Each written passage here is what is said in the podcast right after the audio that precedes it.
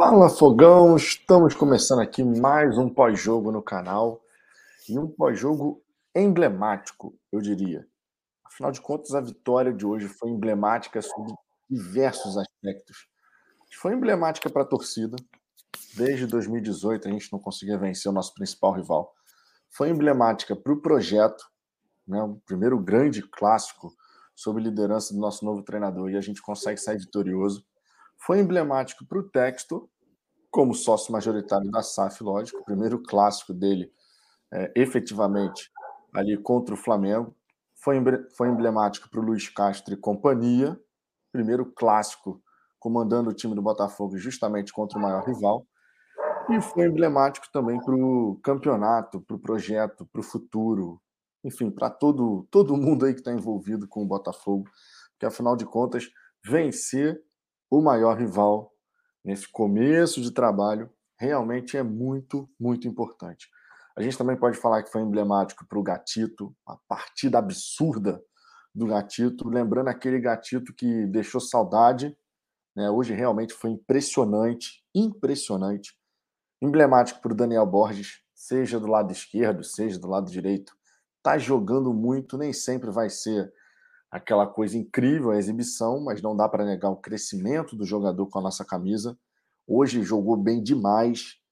Emblemático também para o Éderson, mais um clássico que o homem aí consegue ser decisivo e, mesmo jogando sozinho ali na frente, sempre incomodando a defesa adversária, o Ilharão e o David Luiz com grande dificuldade para enfrentar o nosso atacante. Enfim, emblemático sobre diversos aspectos. Uma vitória muito importante, claro, concordo com o Luís Castro. 3 pontos, falei aqui no pré-jogo, vocês vão lembrar, quem estava aqui, 3 pontos, assim como qualquer outro jogo, não é determinante nem para o bem, nem para o mal, o clássico, né? 3 pontos fundamentais, sem a menor sombra de dúvida. E o Luís Castro, cara, cada coletiva do nosso treinador é uma coisa impressionante. A serenidade para analisar o cenário, a serenidade para não se deixar levar por um momento que empolga a torcida, lógico, uma vitória sobre o Flamengo, e olhando sempre para frente, cara. Nosso treinador está sempre olhando já para o próximo desafio, porque, afinal de contas, a temporada segue. Mas, claro, a torcida tem mais a que celebrar, tem mais a que comemorar. Uma vitória maiúscula desse novo Botafogo. Um Botafogo que ainda está se reconstruindo, que ainda está buscando o seu melhor caminho, mas que nitidamente já é um time que tem um horizonte diferente, não só por dinheiro, não só por reforços, mas também em termos de mentalidade, também em termos de trabalho. É um Botafogo que tem um caminho muito diferente daquele que a gente vinha tendo. Então, vitória emblemática. E que falar, por exemplo, da atuação da nossa torcida, mais uma vez a minoria calando a maioria. Isso, na verdade, é normal. Temos vídeos na internet aí de outros jogos contra o Flamengo, mesmo com o Botafogo mal pra caramba, na pindaíba, e temos vídeos na internet aí de torcedores do Flamengo falando, os caras lá estão cantando e a gente não. Que vocês sabem como é que funciona, né, minha gente? Quando bate aquela ventania, o Ricardo lá no Twitter colocou o vídeo lá, os arredores de Brasília estava tendo uma tempestade assim impressionante, era uma ventania, né, Ricardo? Que é uma coisa, assim, eu nunca tinha visto, quer dizer, já tinha visto, porque tantas vezes a gente vê isso acontecer, da minoria. Já não surpreende ninguém, né, cara? Não surpreende ninguém. E em homenagem a essa ventania, porque também é mais uma partida do Vento Eterno. Em homenagem ao Vento Eterno, a gente já começa aqui com a vinhetinha. E, Ricardo, na sequência da vinhetinha, tu já faz as suas considerações iniciais.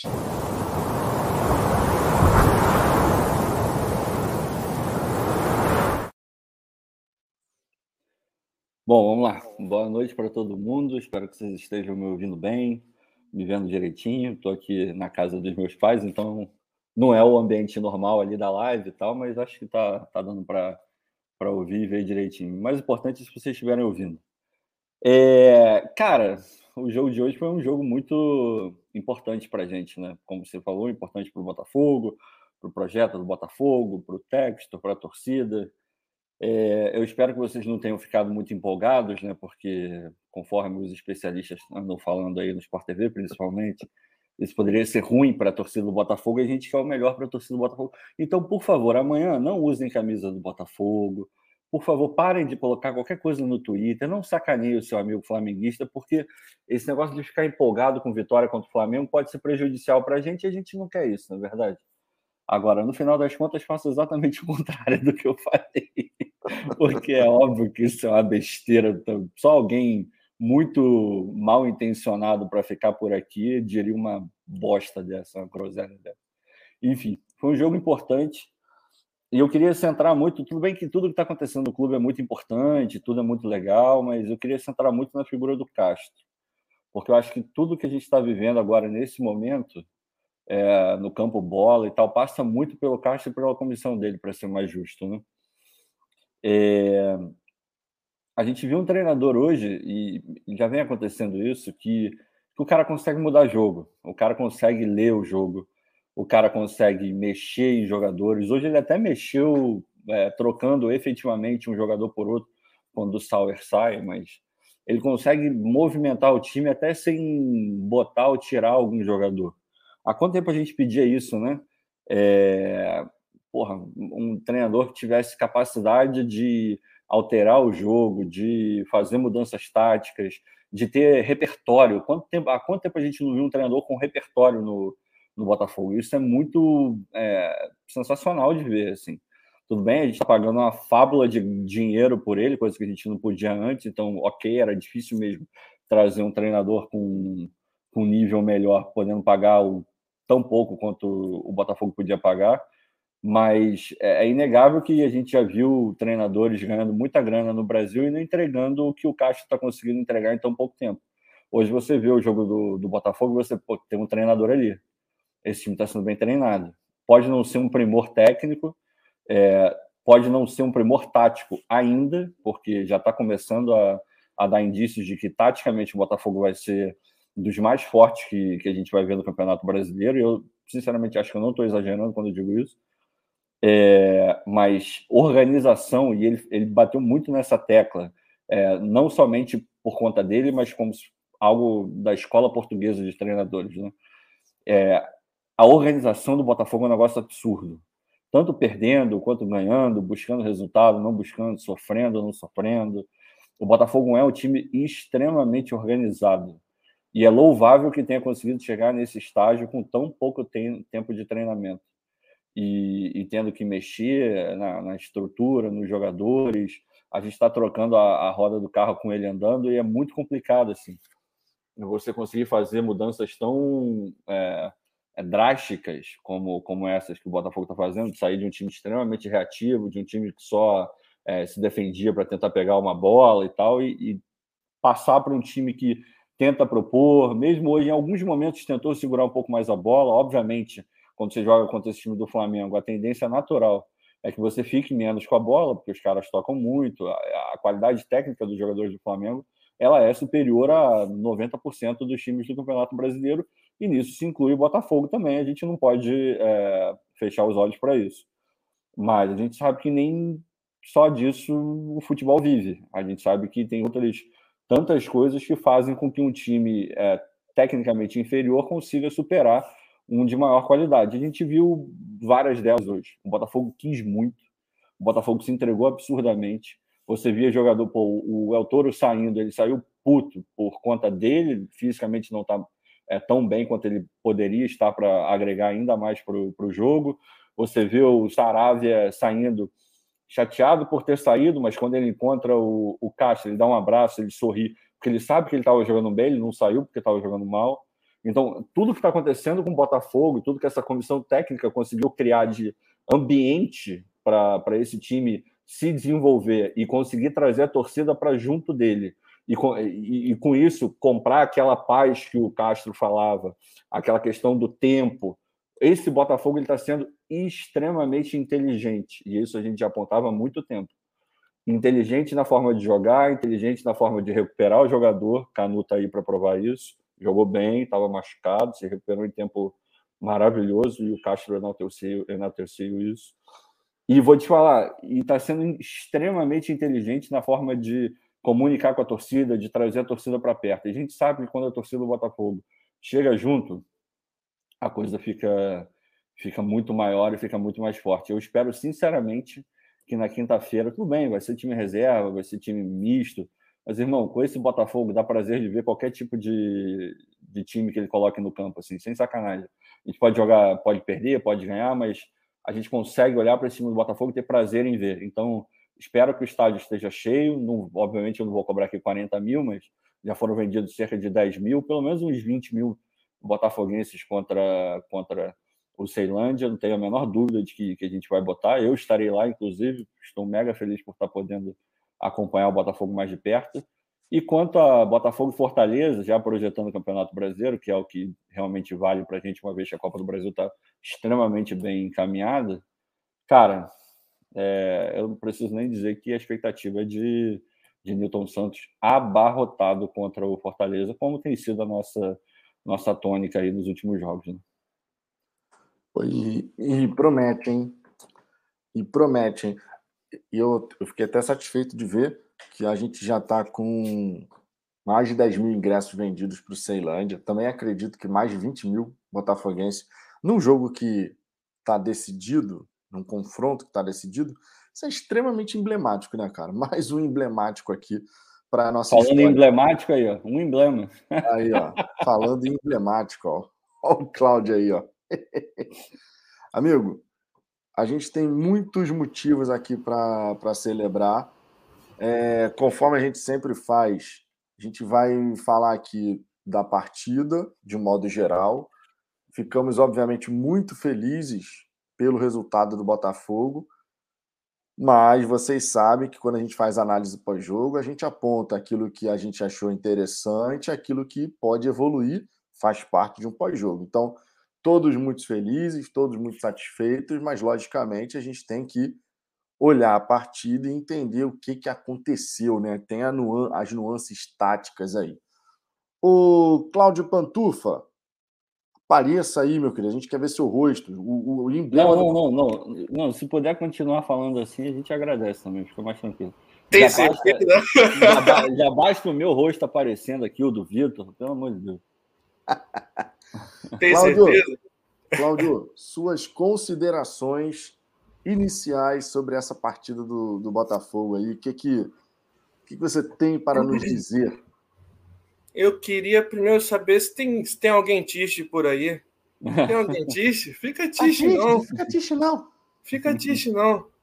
Acontece. Boa noite, Vitor. Boa noite, Ricardo. Ricardo já em terras tupiniquins. Terras nitoroenses, imagino eu. Calma, não tem outro lugar para estar nesse momento. Né? Melhor lugar do mundo. Tá bom, tá certo. Cara... Terra do Mauro César, o melhor jornalista que a gente tem no Brasil. É bom que você diga. É o quê? É terra do Mauro César Pereira. O melhor jornalista que a gente tem no futebol brasileiro. Uma honra nascer na mesma cidade que o Mauro César. Vamos dizer. Tá certo. Cara, hoje foi difícil de acompanhar o jogo com olhos mais calmos e mais críticos, né? Sem deixar muito aquele lado torcedor que fica xingando o tempo todo, não presta atenção direito no jogo, quer que o time ganhe, quer que o time faça gol, né? Tem esse lado, assim, um pouquinho mais diferente, pelo menos para mim, quando joga contra os caras. Mas eu acho que a gente pode dizer que, mais uma vez, como o próprio Luís Castro disse na entrevista coletiva dele, mais uma vez a gente viu um time que oscilou bastante durante a partida, né? Foram diversos jogos dentro do mesmo jogo. Isso já tem acontecido já há um tempo e eu espero que a gente consiga melhorar um pouco mais isso, diminuir essa inconstância, fazer com que o time seja um pouco mais controlador de jogo e tal, mas a gente sabe também que hoje, por conta do adversário, da força do adversário também, é difícil você manter o controle do jogo 100% do tempo. O futebol é um jogo de ação e reação, né? Assim como o próprio Luís Castro também falou, tentando explicar as modificações que ele fez no time indo nessa linha. Então eu acho que foi interessante para a gente ver até certo ponto que o time, como o próprio PVC falou na transmissão, você já consegue ver que o time é bem treinado, você já começa a ver as ideias do Luiz sendo implementadas, a calma que o time mostra em diversos momentos do jogo, coisa que a gente não via antigamente. Então você já começa a ver algumas coisas interessantes, mas ao mesmo tempo você a gente viu o time tomando uns sufocos, uns calores que podiam ter sido melhor lidados dentro da situação. Então, no mais, é 3 pontos na conta, vitória para cima dos caras, destruindo essa sina aí que a gente já estava seguindo há praticamente, acho que 3 anos, né? 8 jogos, 3 anos e pouco, sem ganhar deles, voltando a dar as caras com uma vitória em cima deles, até certo ponto contundente, né? E é isso, espero que essa vitória aí ela sirva para ponto de partida para um time mais constante, mais confiante e mais dono dos próximos jogos. É mais ou menos essa linha aí que eu acho que foi o jogo de hoje. Não, e a gente entende, óbvio. Eu falava aqui no pré-jogo, falava, olha, taticamente falando, são 2 times que buscam evolução. O Paulo Souza tem mais tempo de trabalho do que o Luís Castro, mas eu perguntei para amigos flamenguistas, eu falei, cara, qual o prognóstico que vocês têm aí em relação ao time de vocês no horizonte? Vai evoluir, não vai evoluir? O que vocês estão achando? E o que eu escutei desses meus amigos flamenguistas foi falando assim, ó, cara, o time é inconstante demais. Tem jogo que vai muito bem, tem jogo que vai muito mal. Dentro de uma mesma partida, oscila, começa bem, daqui a pouco tá mal, começa mal, daqui a pouco tá bem. Ou seja, mostras de um time que ainda está tentando se encontrar. E do lado do Botafogo, a gente também tem isso.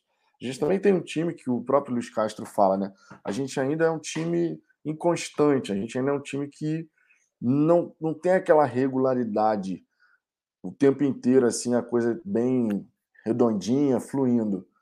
Só que, do lado de lá, tem a questão de um time de jogadores, bom número de jogadores, que atuam juntos desde 2019. Então, o jogador só no olhar já sabe o que o outro vai fazer. Isso faz a diferença.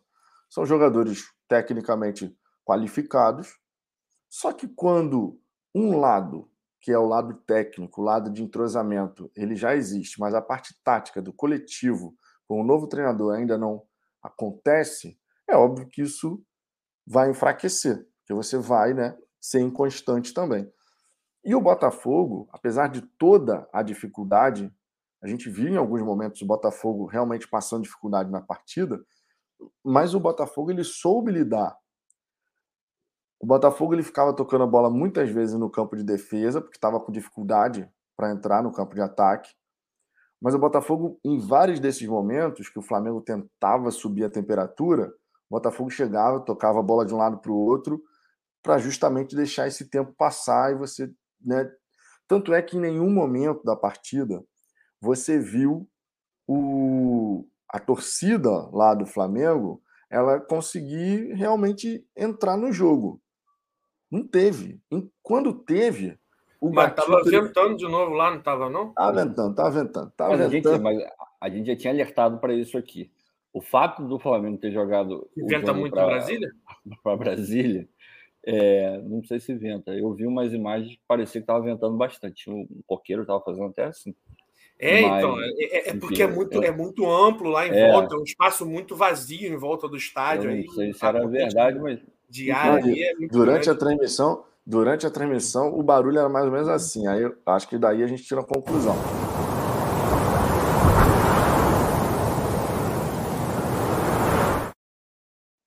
Temos imagens.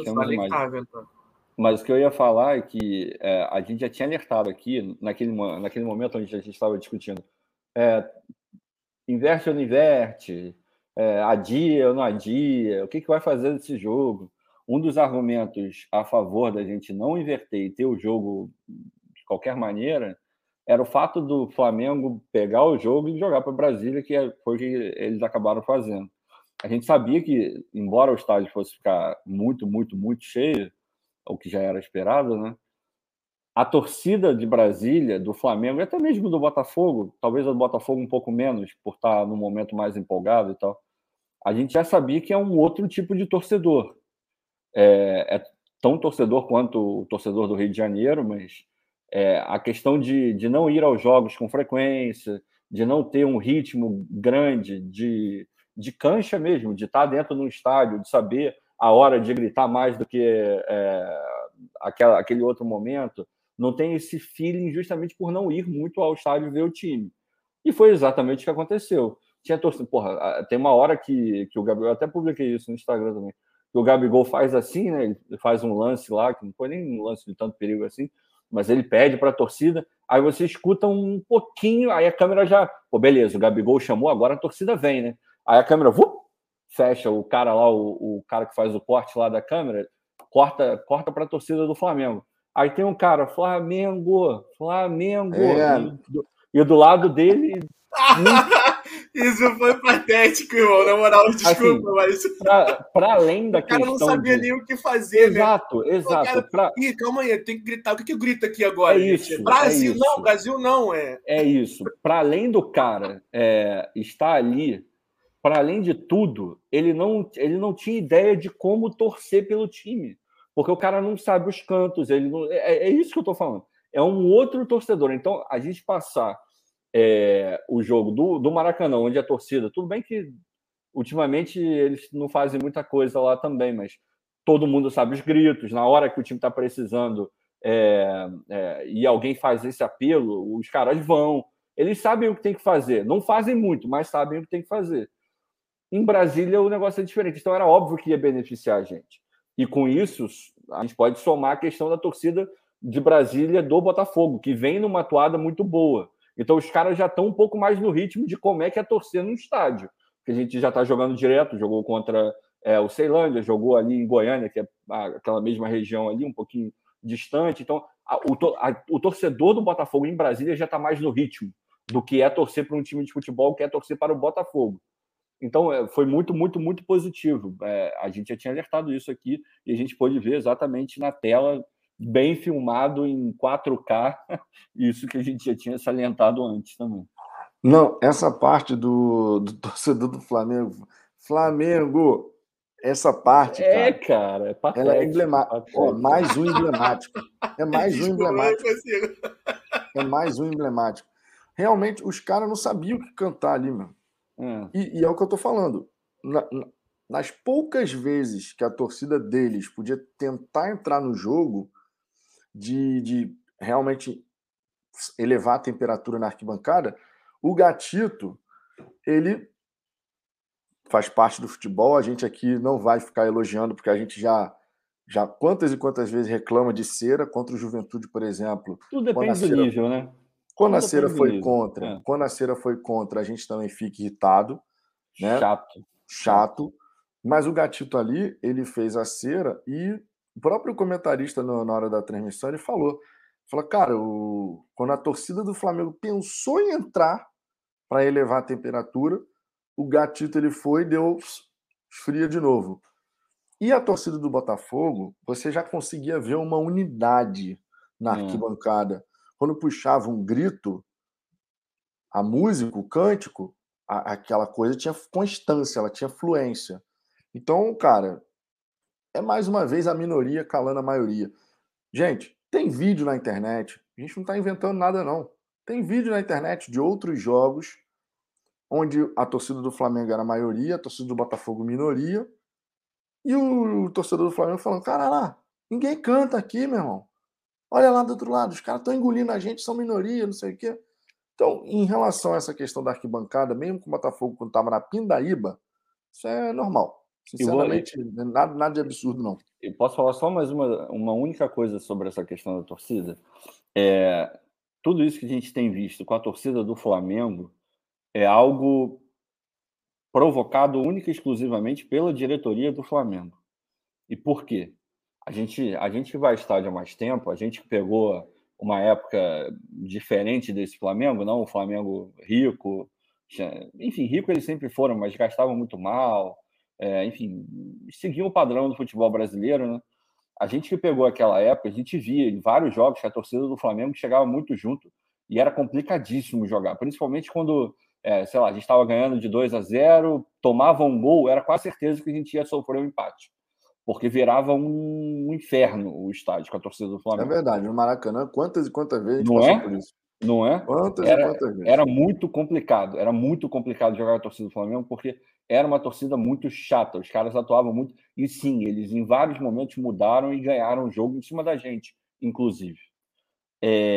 Mas aí o que aconteceu? Começou a entrar dinheiro, começou a organizar, e o que a diretoria do Flamengo começou a fazer? Beleza, a gente tem que pagar essa conta, a gente tem que tirar de algum lugar, vamos tirar de patrocínio, vamos tirar de direito de TV, mas é uma parte para pagar o salário do Gabigol, do Bruno Henrique, do não sei quem, tem que vir da bilheteria. O que eles começam a fazer? Começam a subir preço de ingresso. Sobe,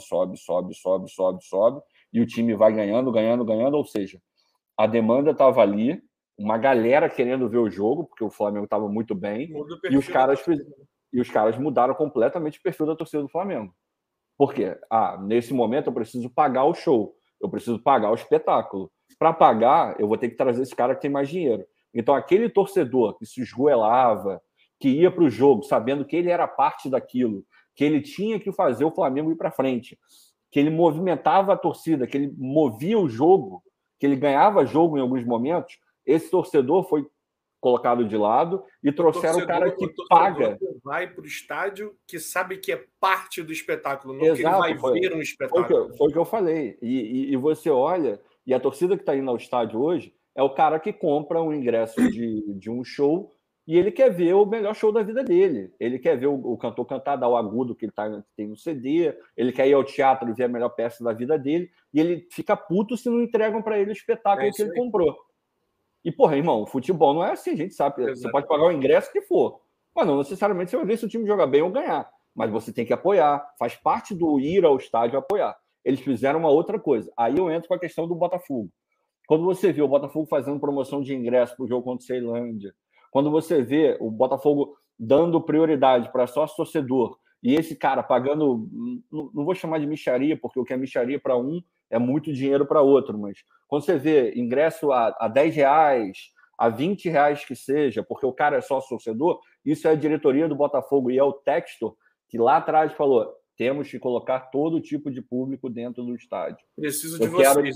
Precisamos da torcida e a torcida do Botafogo. A gente não pode fazer essa distinção tão clara entre quem tem dinheiro e quem não tem. Então, os ingressos têm que ter um preço acessível. Ele está cumprindo. Bem ou mal, ele está cumprindo. Tomara que cumpra ainda mais no futuro. Então, é bom a gente salientar essa diferença, porque o que a gente está vendo nos estádios não é por acaso. Não é por acaso. A galera do Flamengo está excluindo quem não tem dinheiro para poder... Esses caras não vão mais ao estádio. E o Botafogo está fazendo o caminho oposto, que, na minha visão, é o caminho corretíssimo. A torcida do Botafogo ela é variada. Você tem gente com muita grana, mais ou menos, pouco, muito, bilionário. Você tem de tudo na torcida. E todos os participantes da torcida do Botafogo precisam e têm que poder conseguir ir ao estádio. Então, ponto para o Botafogo e a gente espera que continue para a gente não ficar torcendo para não ventar no estádio, né? Não, e isso, cara, a gente estava outro dia falando sobre isso, né? Você pega, eu estava fazendo uma resenha da hora do almoço e eu falei, cara, não dá para reclamar de política de ingresso da nova diretoria, porque não tô nem só falando do jogo do Ceilândia não, tá? Pega outros jogos. Irmão, tem preço para todos os bolsos. Tem preço para desde 320, que é na tribuna, até 20, que é no norte. Então você tem preço para todas as faixas, meu irmão, para todos os bolsos, do mais fundo ao mais raso, mas a diretoria está correta. E na partida contra o Ceilândia, perfeita a atitude da diretoria. O confronto está decidido praticamente, 3-0 no primeiro jogo. O Botafogo é muito mais time do que o Ceilândia, mesmo com o Botafogo em formação, porque o Ceilândia também mudou muito o próprio time. E a diretoria foi perfeita, meu irmão. Tu reduz o ingresso... Esquece lucro nessa partida, porque é mais um jogo dentro da temporada, mas mantém o torcedor dentro do estádio. Criar cultura. Você pode até... Você pode até cultura de ir ao estádio, é isso aí. Você pode até... Não precisa nem necessariamente esquecer o lucro, você pode até ter lucro, mas o grande lance é isso aí, tem dedo do Textor. Eu posso apostar que tem dedo dele, porque nos Estados Unidos funciona exatamente assim. Se você vai comprar um jogo de NBA, eu moro lá em Houston, tem o Rockets contra o Los Angeles Lakers. Você vai comprar, vai ser um... Porra, o time do Lakers é um puta time. Você vai ver o LeBron James jogar, cara, é um dos maiores jogadores da história do basquete. Para fazer isso, o que você tem que fazer? Você tem que pagar mais. Então o Rockets vai cobrar mais para você ir. Aí você vai pegar um jogo lá, enfim, contra um time que tá muito, muito mal. Eu nem acompanhei a NBA esse ano, porque o Rockets tá uma bosta. Mas, sei lá, vai pegar o Phoenix Suns. Vai pegar o Phoenix Suns, pô, eles estão mal colocados na conferência, tá meio ruim. Porra, não posso cobrar a mesma coisa que eu cobrei do Lakers. Não faz o menor sentido. O espetáculo é outro, o jogo é outro, os jogadores envolvidos são outros. Então eu tenho que cobrar. Se eu cobrei 100, pô, nesse aqui eu vou ter que cobrar 30, não tem jeito. E o que o Botafogo tá fazendo é exatamente a mesma coisa. Ah, muito, muito bacana. Temos aqui o superchat do Jorge, ó. Luís Castro, além de dar aula de tática de futebol, tá passando a ensinar a mídia marrom a saber fazer perguntas nas coletivas. Hoje ele deu uma chamada, meu irmão. Tu viram essa? Vocês viram essa? Ele deu uma chamada. Pô, não foi só a primeira, né? Os caras estão errando direto. Pode olhar, né, para mim, por favor? Teve isso também. E o cara, ele pergunta e não olha para mim? É. E estão insistindo em posição de jogador. Não, o volante. Cara, não. O cara, ele jogou em outra posição. Ele, de origem, pode ser até volante, mas ele não jogou de volante. Ele não jogou com... Porra, ele tá corrigindo todo mundo, cara. Jogou do médio. Exato. Jogou do médio. Ele jogou de médio. Ele não jogou só a frente na zaga. Ele jogou de médio. Ô, Vinícius, eu falei que eu não tô acompanhando, desculpa. Eu ia falar isso, mas, porra... Porque foi o primeiro time que me veio... Foi o primeiro time... mensagem, né, Vinícius? Pô, vacilo. Foi o primeiro time que me veio à cabeça, porque foi o último jogo que eu vi do Rockets no estádio. O Santos tá voando, tá foda. É, o Phoenix Suns tá bem, pelo que vocês estão falando aí. Eu não sou fã de basquete. Mete o Pelicans aí, que tá bom. Eu não sou fã. Tá bom, o Pelicans. Alguém falou do... Ah, o Sacramento Kings, pronto. Mas eu gosto de Sacramento, então não vou falar do Sacramento aqui. Galera, quem não deixou o like aí, por gentileza, deixa o like. A Isa Escolhida tá falando aqui, ó. 800 pessoas na live, 343 likes. Não é possível. Porra, vai ficar segurando o like, amigo? Porra, você tá de brincadeira, né? Até eu vou dar o like que eu não dei, peraí. Porra, aí. eu não ia falar nada, mas eu acabei de dar o meu também. Porra, aí, tá vendo? Vocês são foda, meu. Vocês não dão like na própria live. É porque eu não entro lá no YouTube, cara. Eu entro direto no link que você manda e acompanho os comentários aqui pelo StreamYard. Acabo esquecendo. É brincadeira. Jorgeão, obrigado pelo superchat. Brigadaço. Quem quiser mandar seu superchat aí ao longo dessa resenha, mande seu superchat. Aparece em destaque aqui na resenha. E também você pode ser membro do Fala Fogão, né? Vocês sabem muito bem disso. Sempre fortalecendo aqui, apoiando o nosso trabalho. Vamos trazer aqui, antes de mais nada, eu vou botar aqui uma vinhetinha, essa contra o Flamengo é emblemática também. Aproveitando que a gente está numa live emblemática, partiu Louco Abreu. Partiu Louco Abreu! Bateu! Gelado esse Louco Abreu, né? Vamos aproveitar aqui... Olha o Cláudio aí. Vamos aproveitar aqui para trazer um pouquinho das partidas que tivemos nessa rodada, né? A gente sempre olhar a rodada, porque... Campeonato segue, outros jogos aconteceram e é sempre legal a gente ficar por dentro do que rolou, né? O Atlético Mineiro... Manda o link da live pro Lofredo, ele tá querendo entrar aí. Acho que ele vai agregar pro debate, né, o Lofredo? Lofredo. Irmão, aquela do Lofredo é brincadeira, meu irmão. Mas sigamos. O Atlético Mineiro, derrotado pelo América Mineiro, começou mal o campeonato, aquém daquilo, né, tá com a mesma pontuação do Botafogo. Aí você vai falar, pô, mas começou mal, também tá com 8 pontos, tá ali em cima na tabela. Mas a expectativa em relação ao Atlético Mineiro, atual campeão brasileiro, era outra, né?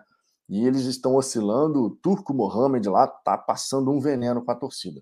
O Atlético Paranaense venceu dentro de casa a equipe do Ceará, o Botafogo venceu o Flamengo por 1-0, Palmeiras e Fluminense ficaram no 1-1, no clássico goiano o Goiás levou a melhor por 1-0 fora de casa. O Corinthians venceu o Red Bull Bragantino com o gol do Renato Augusto. Belo gol. Lidera a competição, tá tranquilo ali na ponta. O Santos meteu 4-1 no Cuiabá. Foi em Red Bull, o jogo foi em Red Bull. O Santos meteu 4-1 para cima do Cuiabá. Juventude Internacional 1-1, Fortaleza e São Paulo 1-1. Os resultados da rodada... Bom, o Campeonato Brasileiro tem essa classificação aqui, mas os resultados, cara, nesse começo de campeonato, eles estão realmente surpreendendo, né, cara? Estão surpreendendo. A gente tem uma tabela com o Corinthians liderando com 12 pontos, 4 vitórias e uma derrota apenas. Começou muito bem o campeonato. O Santos com 10 pontos também. O Santos que vinha mal no Campeonato Paulista, meu. Começou o Brasileiro, ativou o modo Santos. Cara, modo Santos do Brasileiro. É uma coisa impressionante. O América Mineiro tem 9. A gente vinha vendo no ano, né? Exatamente. Exato. O América Mineiro com 9 e fechando o G4 nesse momento, Red Bull Bragantino com 8. Mesma pontuação do São Paulo, Atlético Mineiro, Botafogo e Internacional. Tem uma fileirinha de times aí com 8 pontos. Botafogo nesse momento, sétimo lugar, começou a rodada em 13º, pegou o elevador, subiu para a 7ª colocação. Curitiba ainda joga, Avaí também, né? Temos aqui 7 pontos cada um. O Cuiabá já jogou e perdeu por 4-1, 7 pontos também. O Atlético Paranaense chegou a 6, Palmeiras, Flamengo, lá embaixo na tabela, também surpreende, né? Todo mundo imagina sempre os 3 principais candidatos ao título antes de começar o Campeonato Brasileiro. Você, opinião geral é o quê? Não, os 3 que mais investem vão brigar, né? E coloca o Corinthians aí também, que fez investimentos pesadíssimos em relação à folha salarial e tal.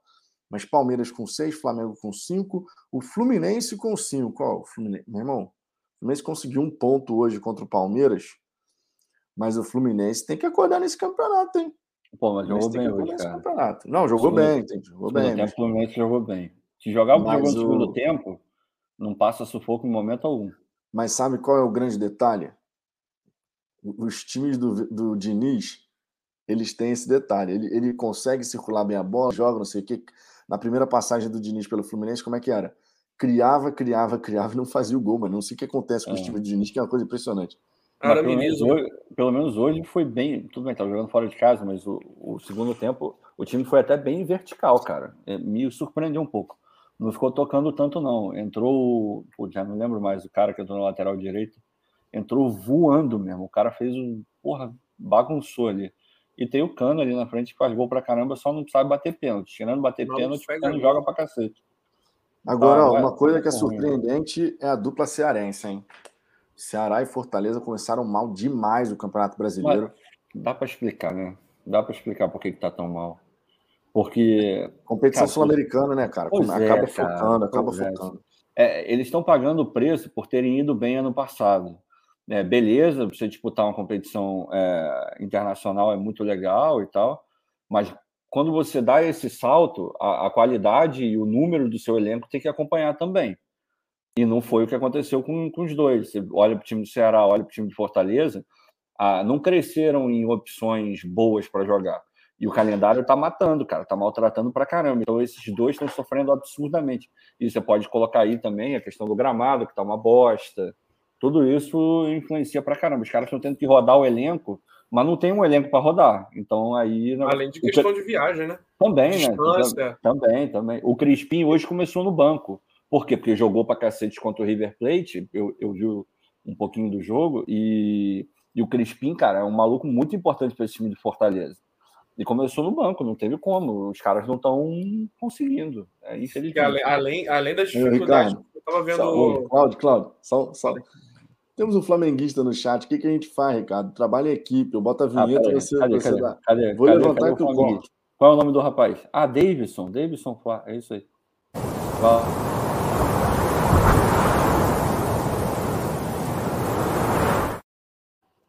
Tatiche? Fica tixe, não. Pronto. Fica tixe, não. Ai, meu Deus. Mas vamos lá, Cláudio, contigo. Fala aí. Então, eu tava vendo até a ESPN aqui um pouquinho antes da gente entrar na live, e os caras estavam comentando justamente sobre isso, do Fortaleza. Esses pontos que a gente falou aqui.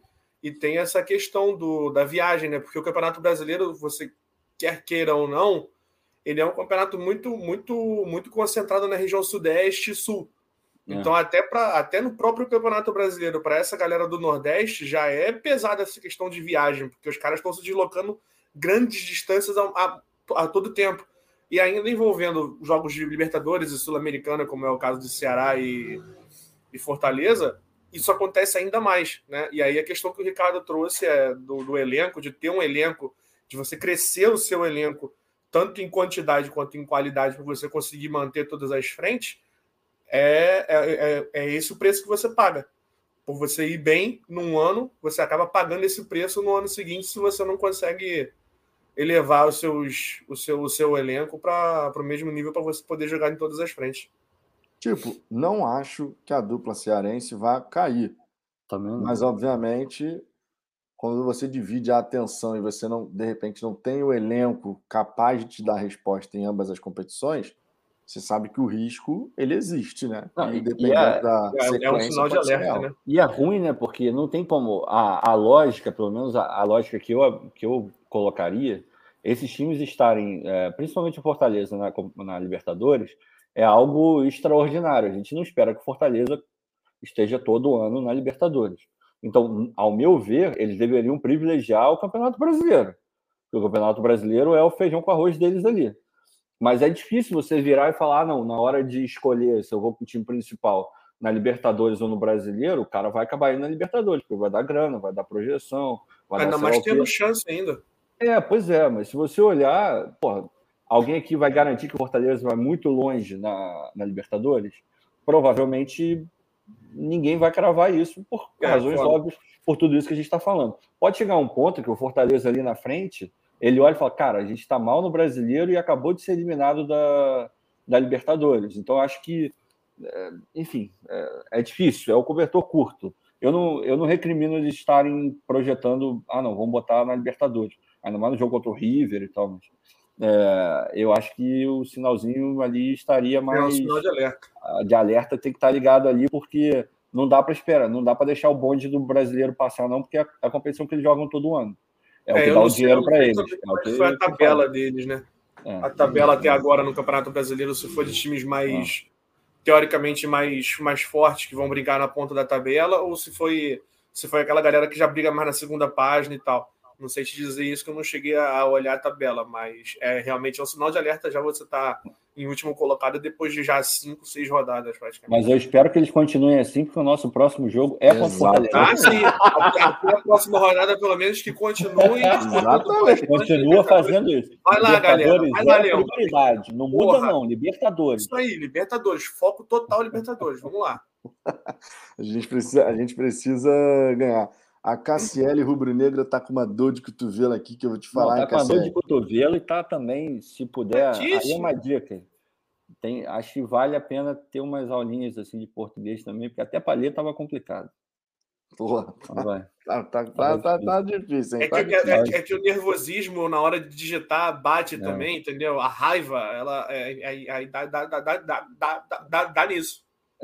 Pois é, tava complicado. Davidson Duarte, não fique copiando e colando, você vai tomar um banho educativo, hein? Você que está mandando mensagem para a Cassiele aí, mas dá banho educativo ficar copiando e colando, hein? Vou fazer vista grossa agora, hein? O Eric aqui mandou um superchat dizendo: Canu ou Sampaio vão ter que esquentar banco. Que o Cuesta jogou hoje foi brincadeira. Mesmo com o Flaronco dando 8 minutos de acréscimo. Ridículo. Cara. O Cuesta jogou muita bola. Não foi nada esses 8 minutos também, cara. Eu tava imaginando que ele fosse dar uns 6. O 8 não pegou, também não tinha motivo. Não teve absolutamente nada no segundo tempo. Teve as paradas estratégicas lá do Gatito e tal, mas se no jogo contra o Juventude o cara me dá 9 minutos tendo parado, no mínimo 15, 20... esse jogo era para ele dar, no máximo, se ele fosse muito rigoroso, 5 minutos. Estava de bom tamanho. Então, superchat aqui hoje, ele é pago com o vinhetinho do Louco Abreu. Não tem nem dúvida em relação a isso. Então, partiu o Louco Abreu gelado. Partiu o Louco Abreu! Bateu! Gelado esse Louco Abreu, né? Seguinte, vamos dar uma passada pelo primeiro tempo para a gente comentar um pouquinho o que aconteceu nessa primeira etapa. Primeira etapa cheia de nuances aí, tá? A gente viu o time do Botafogo começar conseguindo manter a posse de bola. O Flamengo demorou para entrar na partida também, mas foi um primeiro tempo que a gente passou dificuldades. O Saravia tomou um cartão amarelo muito cedo, 9 minutos de jogo, isso complicou ali a hora da marcação, porque... O duelo contra o Bruno Henrique, naturalmente, ele ia ser um duelo difícil, um duelo complicado, né? O Bruno é uma válvula de escape desse time do Flamengo. Era o único que estava jogando bola hoje. Exato. E tem um detalhe importante aqui, que era o Felipe Luiz, que não apoia tanto. Quando entrou o Ayrton Lucas, complicou ainda mais o lado esquerdo, porque você tinha agora uma dobra na fase ofensiva contra o Saravia. O Sauer não estava fazendo o retorno tático da maneira como tinha que fazer. O Sauer, que desses últimos 3 jogos, a palavra certa é decepcionante. Pô, a estreia contra o Ceilândia, elogios merecidos, lógico, mas no Campeonato Brasileiro, os 3 jogos, decepcionante. E eu achei interessantíssimo o Castro. Meu irmão, não tem essa de esperar não, malandro. E isso que eu falo, quando a gente fala que, porque se o Castro tivesse na beira do gramado contra o Corinthians, ele poderia ter, o time poderia ter dado uma resposta diferente. Eu acredito realmente nisso, porque tu vê nitidamente, meu irmão, o Castro percebeu que ia dar cagada geral. O que que ele fez, meu irmão?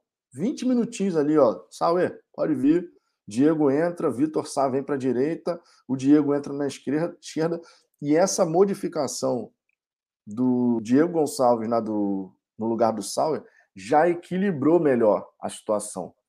Ele falou disso na coletiva, né? Ele falou, a gente entrou com 3, viu que não ia dar, a gente desfaz o quadrado e começa a jogar no 4-3-3 e é isso aí, vamos embora. Cara, tem que ter muita... A gente não deveria falar de coragem para fazer, porque é o trabalho dele, porra. Viu que tá errado, viu que não tá dando certo, você corrige. É o que todo mundo, em teoria, tem que fazer no seu trabalho, né? Mas mesmo assim, tem que bater palma pro cara. Exato, não. E o fato dele ter aproveitado, dele ter feito essa modificação, demonstra justamente aquilo que ele tá falando. Ele fala, olha... E ele falou uma declaração... Meu irmão, as coletivas do Castro é uma coisa assim espetacular. Quando você vê o Castro falar sobre o Éderson, quando tem alguém que pergunta na coletiva, por que você tirou o Éderson e tal, você botou o Matheus, ele fala assim, olha só, eu não faço as minhas avaliações no individual, nós temos um coletivo. O fato do jogador individualmente estar jogando bem não significa dizer que ele não vai sair nunca, porque a gente pode ter uma ideia para o coletivo que aquele jogador ali não está, de repente, fazendo bem. Individualmente ele está bem, mas coletivamente não. E ele falou, não era o caso do Éderson, tá? Tava muito bem, mas ele saiu por questão física e tal. Mas isso demonstra muito bem que pro Luís Castro não tem essa, meu irmão, de 20 minutos. Caguei que tem 20 minutos. Eu tô vendo que eu preciso mudar, eu vou mudar, porque o jogo está me pedindo uma outra coisa. Porque é aquela história, né, gente? Você pensa, antes do jogo, você pensa a sua linha de estratégia. Como é que eu vou entrar? Como é que o meu adversário se comporta? Como é que eu vou entrar? Você coloca as peças, você treina o time e você tem, obviamente, variações que você pode fazer dentro daquela estratégia. Quando o jogo se apresenta de uma outra forma, tu vai esperar, e a gente cansa de ver isso no futebol, tu vai esperar sair o gol do adversário para depois você tomar uma atitude? E o Castro, ele vai no caminho completamente inverso. Ele vendo que estava dando problema, ele tira o Sauer, independente se o jogador vai gostar, não vai gostar, meu irmão, cagou. O ponto é o Botafogo, o time. O Sauer sai, logicamente, não gosta de sair, mas faz parte. Estranho seria ele ficar feliz, né? A partida estava sendo decepcionante do Sauer, mais uma vez. A gente tem que falar isso aqui. Realmente não entrou no jogo de novo, o que preocupa, porque ele tem que ligar meu irmão, vamos entrar ligado na partida. Não tem é só ele pegar. A gente tem um exemplo claríssimo. Tem até, deixa eu ver aqui, o Marco Antônio está perguntando, o que está acontecendo com o Patrick de Paula? Cara, é um recado claro para o Sauer. Se não estiver jogando bem, pode ter vindo como uma contratação cirúrgica do time, um cara que estava indo bem no futebol português, mas se não encaixou, não está rodando, vai para o banco, irmão. Eu acho que essa parada que o Ricardo falou também da coragem, que a gente não tem que falar muito em coragem, porque realmente, justamente é o trabalho do Castro fazer isso. Eu acho que o que facilitou, pelo menos vendo a entrevista coletiva e tal, o que facilitou o lado do Castro em fazer essa modificação de tirar o Sauer cedo, assim, me parece ter sido por conta de que o posicionamento do Sauer, porque o Sauer, quando ele tem jogado, ele tem caído muito pelo meio. Ele tem aberto muito o corredor lateral para o Saravia subir e ele faz a compensação para o meio. Ele tenta trazer a movimentação. É o tal do quadrado que ele monta com os dois volantes e o outro meio. E isso não funcionou nem um pouco hoje. E eu acho que assim, o futebol, ele quando você traz as duas escalações iniciais, cada um vai tentar impor o seu jogo, né? Naturalmente, conforme o jogo foi se desenrolando hoje, o Flamengo, por maior capacidade, qualidade técnica, foi conseguindo colocar o jogo dele em cima da gente. E com isso, a posição e o trabalho tático que o Sauer estava fazendo acabou dando mais condições para os caras, fazendo com que o corredor do Saravia ficasse muito mais disponível para eles jogarem, e isso acabou sobrecarregando ainda mais o Saravia. Então acho que ficou mais confortável para o Vitor fazer isso, para o Luís Castro fazer isso, justamente por conta de ser uma questão tática que acabou não encaixando. Muito mais do que uma atuação péssima do Sauer e acabar queimando o cara. Vou ficar meio assim de fazer por conta disso. Não estou tirando por conta da atuação do cara. Estou tirando por conta do quadro tático que eu estou enxergando no jogo. Entende? Ele tira o cara ali e ele faz exatamente o que você falou. A inversão que ele faz quando ele coloca o Vitor Sá pela direita, que é um cara que tem muito mais pulmão, muito mais capacidade de fazer esse vai e vem na lateral ali para ajudar o nosso sistema defensivo, acaba que você consegue ver o equilíbrio voltando a acontecer justamente por conta disso.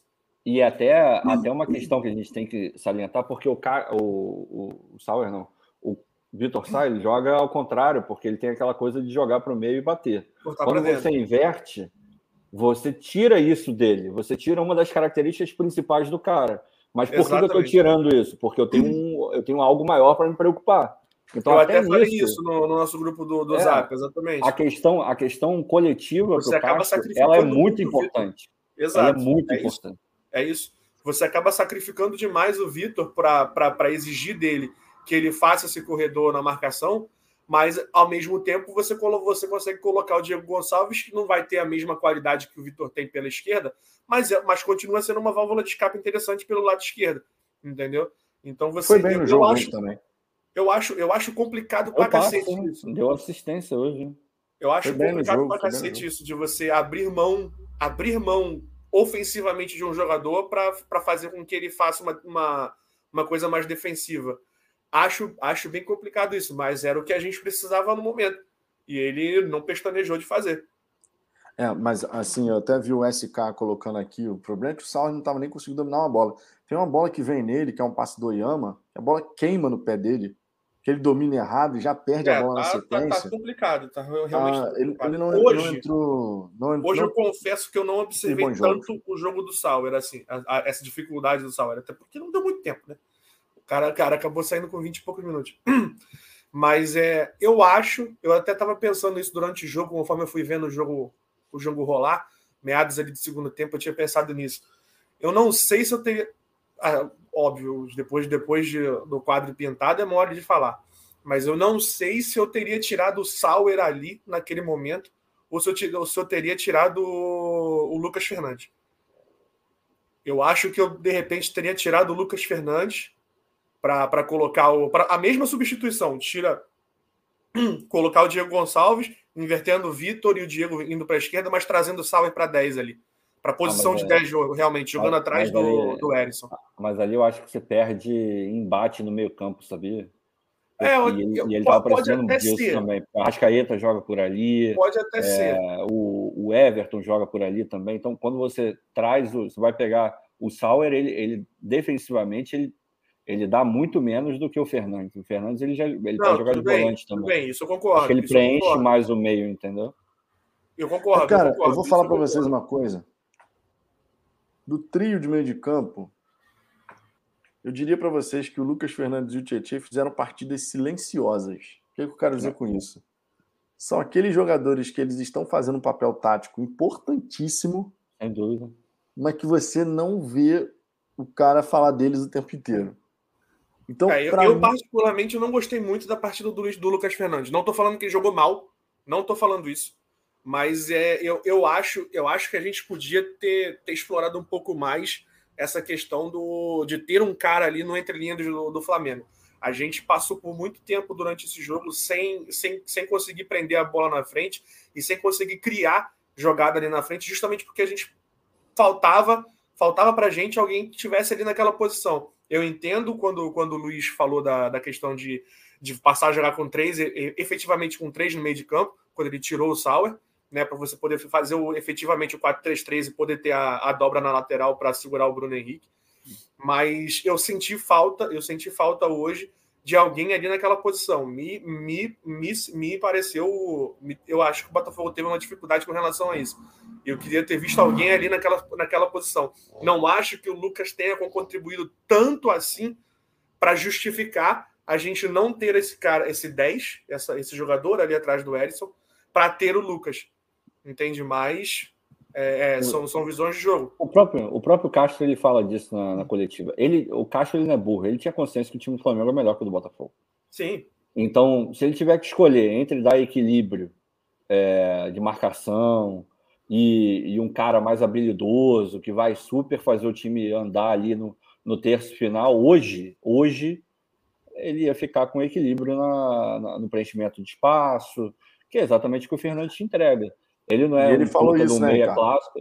Pois é. Ele falou que protegeu o corredor central. Exato. E ele falou, eu dei até mais liberdade para os laterais do Flamengo jogarem. Mas, sinceramente, tudo bem. Por uma lateral você tinha ali o Bruno, ele joga muito. Agora, o melhor jogador desse Flamengo, o cara que está decidindo mais e que está sendo mais constante, ele joga pelo meio, que é o Arrascaeta. Então, se você tiver que proteger e você tiver que travar, tu tem que travar o Arrascaeta e, fazer dobra, torcer pro Gatito pegar tudo, porque o Bruno Henrique estava endiabrado. Mas o Arrascaeta não jogou hoje. O Arrascaeta não jogou? Não, o Arrascaeta não jogou. O principal jogador do Flamengo hoje nas ações ofensivas foi o Bruno Henrique, sem sobra de dúvida. Jogador perigoso o tempo inteiro, especialmente porque o Saravia, que tomou um cartão num lance, inclusive, que ele erra o domínio, a bola estica e ele tem que dar o carrinho para tentar evitar. Só que aí o Bruno Henrique toca a bola, ele vai acaba pegando o Bruno Henrique. Difícil marcar, né? Difícil o cartão marcar. Com 9 minutos de jogo. Difícil. Eu não concordei muito com esse cartão, tá? Eu acho que o Daronco deu o cartão mais por conta do início de jogo ligado do Saravia, que ele já tinha entrado em alguns conflitos, vamos dizer assim, nesses primeiros 9 minutos, do que naquele próprio lance ali. Porque se você observar, o carrinho que o Saravia dá, ele dá com a perna retraída. A perna dele, a perna direita, que é a perna que tem contato com o Bruno, ela tá um pouco puxada, porque ele percebe que ele dá o carrinho para tentar chegar na bola, mas quando ele percebe que o Bruno vai chegar primeiro, ele retrai a perna. Então ele retrai a perna e tá com o pé baixo. Tanto que eu fiquei com a impressão no lance de que o Bruno caiu mais porque quando ele desce com o pé para pisar, ele acaba pisando em cima do pé do Saravia e acaba virando o pé, do que por qualquer ação do próprio Saravia no lance. Do Saravia no lance, entendeu? Então, pode ter sido por conta de contra-ataque, né, cara? Por conta disso. Pode ser também. Pode ser por conta de contra-ataque. A arbitragem é um negócio tão ruim que a gente nunca sabe, porque não tem um critério, né? Então fica difícil de saber. Exatamente. Exatamente. Mas, enfim, deu. O fato é que deu. E você pode reparar, a gente vai chegar no segundo tempo, mas na hora que inverte, ele coloca o Hugo. Tudo bem que o BH estava mais cansado, então isso deu uma facilitada pro Borges, mas na marcação o Borges ele marca de uma maneira, não sei se mais inteligente, mas mais contida. O Saravia, ele vai para cima mesmo. Ele marca junto, marca coladinho, dá carrinho. Então era um negócio mais perigoso mesmo. Não acho que foi. Eu acho até que o Castro demorou demais para poder fazer a troca. Eu teria feito antes. Eu já teria voltado. Eu acho que ele aproveitou que o time conseguiu fazer o gol, conseguiu sair na frente, aí ele inverteu e rodou. Mas eu já teria voltado com ele no intervalo já, cara. Eu não teria dado essa solução. Eu acho que ele manteve porque ele queria, justamente porque ele ainda queria ter um pouco mais de volume ofensivo. Pode ser. Ele deixou o Saravia para continuar tendo um pouco mais de volume ofensivo, continuar jogando, continuar competindo um pouco mais. Pode e aí, quando o gol saiu cedo no segundo tempo, acho que foi a deixa que ele precisava. Sai na frente, tá aí, 1-0, vamos inverter. Tira o cara pra gente não perder ele, que ele falou, né? Da questão de jogar com um a menos é difícil no futebol que ele gosta de botar no time. Então, ele aproveitou ali o gol sair. Ele fala mais, ele vai além. É aquele negócio de... O cara não precisa dizer com todas as palavras para você poder interpretar direito o que ele tá querendo falar. Ele, na entrevista, ele vira e fala, com esse nosso time, se jogarmos com menos que 11, vai ser difícil. Ou seja, ele está falando, cara, com esse time que eu tenho, informação, tá ali meio que na conta do chá, irmão, se eu jogar, porra, vai ser ruim, vai ser pior, mesmo se eu tivesse um time mais entrosado, com peças melhores, já seria ruim, mas com esse time que eu tô agora, pior ainda, então ele tem que ter mais cuidado. O Jefferson Barbosa aqui, ó, Bruno Henrique deu uma cotovelada e não levou cartão. Foi na frente do Luís Castro ali, ele faz até um gestual aqui assim, né, de deixar o braço para trás, mas ali tanto o Daronco quanto o VAR interpretaram como não caracterizou uma agressão. Naquele lance, inclusive, o Luís Castro, ele ali abaixa assim para falar com o Saravia, ele gesticula assim, olhando para baixo pro Saravia, o Saravia no chão. Obviamente não vamos saber o que o Luís Castro falou para ele naquele momento, mas foi um lance interessante aí. Agora, eu particularmente falando, cara, primeiro tempo, eu estava extremamente irritado com o time. Extremamente irritado porque a marcação, na minha opinião, ela demorou muito para encaixar. Ela demorou muito. E a gente via o Flamengo ir ganhando os espaços, né? E tentando ali de um lado, do outro. Quando sai o gol, para mim ainda foi um perrengue, meu irmão, porque eu tava vendo o jogo no 4G. Quando dá o passe que o Gabigol dá aqui e o Everton Ribeiro devolve por cima, travou a porra da imagem. O que aconteceu, essa desgraça? Quando volta, os caras estão comemorando. O VAR já começou a agir ali no momento para você, então. Para mim, travou ali foi o quadro.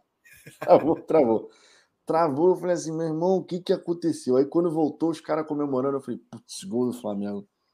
Aí eu falei, pô, acho que tá impedido. Aí, eu também fiquei com a impressão na hora. Quando confirma impedimento, cara, obviamente dá aquele alívio, mas eu tava irritadíssimo nessa hora, porque eu falo, meu irmão, marcação não tá encaixada e tal, não tem espaço e tal. E já foi liberado o áudio do VAR, né, os caras analisando e tal o lance. Meu irmão, dá pra ver na lupa que o cara acertou o frame. É quando o cara vai dar o passe, ele até fala, ó, mais pra trás, aí.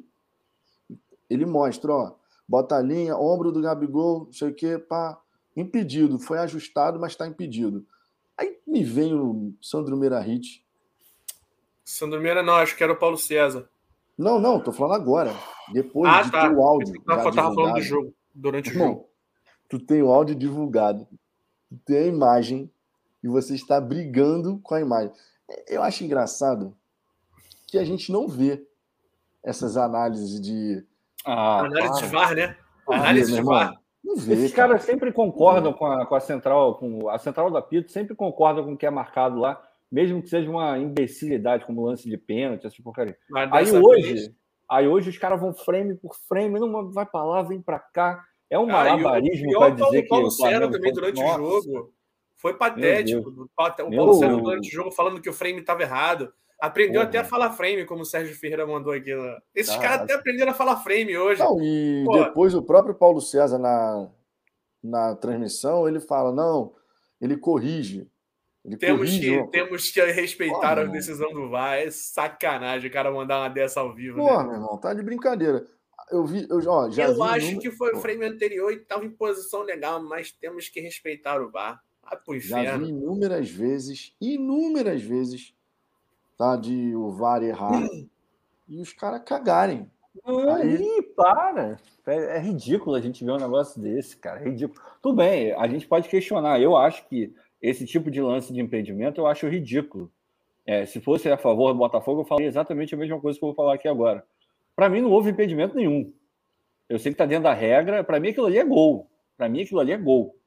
E se fosse o Botafogo seria a mesma coisa. Mas já que existe uma regra... É gol, inclusive. Pois é. Agora já fazem isso. Porra, é ridículo, cara. Impedimento de milímetros, centímetros pequenos, porra, tem que ser para gol, independente se é o Flamengo ou se é o Botafogo. Mas hoje, vamos jogar dentro da regra? Dentro da regra aquilo é um lance de impedimento, então tem que marcar. Agora, esse malabarismo que esses caras fazem, dependendo do que eles querem que seja a verdade, isso é ridículo, pelo amor de Deus. Hoje em dia na Premier League, quando é um lance assim... Eles aumentaram a linha. Na Premier League, eles validam. Eles aumentaram a linha do impedimento, foi por isso. a linha que faz... Aquela linha lá que eles colocam como base e tal, na Premier League eles aumentaram em não sei quantos milímetros, centímetros, sei lá. Ou seja, tem um levantamento, acho que foram 40, ou eu não lembro, acho que foram 40 ou 30 gols que, se essa lei tivesse sido no ano passado, já teriam sido dados para além dos que foram validados. Então, diminuiu absurdamente. A gente tem que lutar para ter mais gol dentro do futebol. Esse tipo de impedimento, cara, é ridículo. Quando é centímetrozinho, irmão, é gol, pronto, acabou, cara. Vai logo.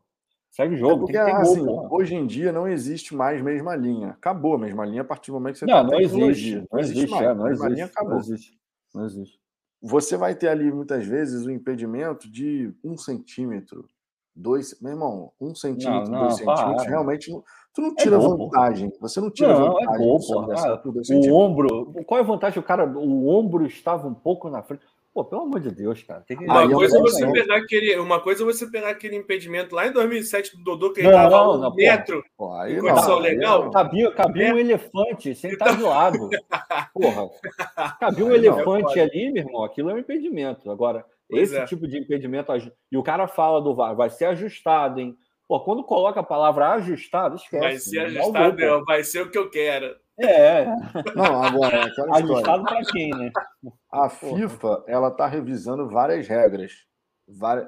Especialmente a questão do pênalti aí, que continua a confusão do cacete. Mas a FIFA, ela tem buscado para tentar criar mais situações de... Porque, realmente, o futebol, o ápice do futebol é o gol. Quando sai o gol, meu irmão, é uma parada absurdo e tal. Tu abraça quem tu nunca viu na vida. Tu faz... Meu irmão, ali na hora do gol é uma coisa impressionante. Essa questão do impedimento, talvez, com o passar do tempo, a FIFA reveja. Faz sentido você realmente falar que o cara tirou vantagem. Ele está numa posição favorável por conta de 1 centímetro, 2 centímetros. Então, a FIFA pode chegar. Quando for uma situação dessa, cara, de linhas... Quando uma linha encosta na outra... Pode ser até o que a FIFA vai determinar. Quando uma linha encosta na outra, a última parte do atacante, do jogador que está, né, tentando fazer o gol com o defensor, quando essa linha encostar uma na outra, a vermelha e a azul, um lance ilegal. A FIFA pode chegar e fazer isso.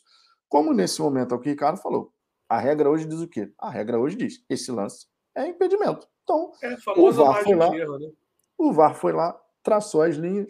O que eu acho curioso realmente é quando você tem a imprensa fazendo uma análise desse lance de impedimento, que não é interpretativo, é um lance de coloca a imagem, traça a linha, deu o quê no software?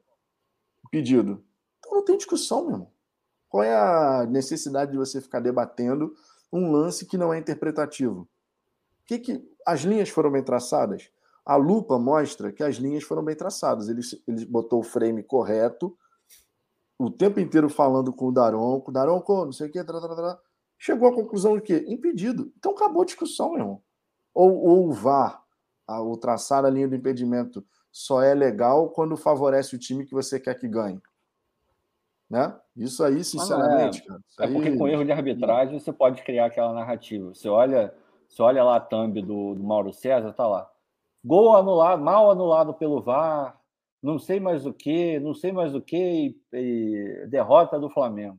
Aí você olhar, o Flamengo foi derrotado, com polêmica na arbitragem.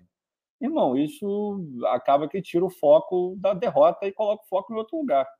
E nesse momento tem uma ala que defende que o Paulo Souza seja demitido, assim como tem uma ala que defende que ele não seja demitido. Você pode reparar, os caras que estão a favor do Paulo continuar, estão falando em erro de arbitragem, estão falando que o time perdeu muito gol, estão vendo o copo, pegando a carona no PVC, estão vendo o copo um pouco mais cheio. E quem quer que o Paulo Souza vá para a casa do cacete não está nem mencionando esse lance direito.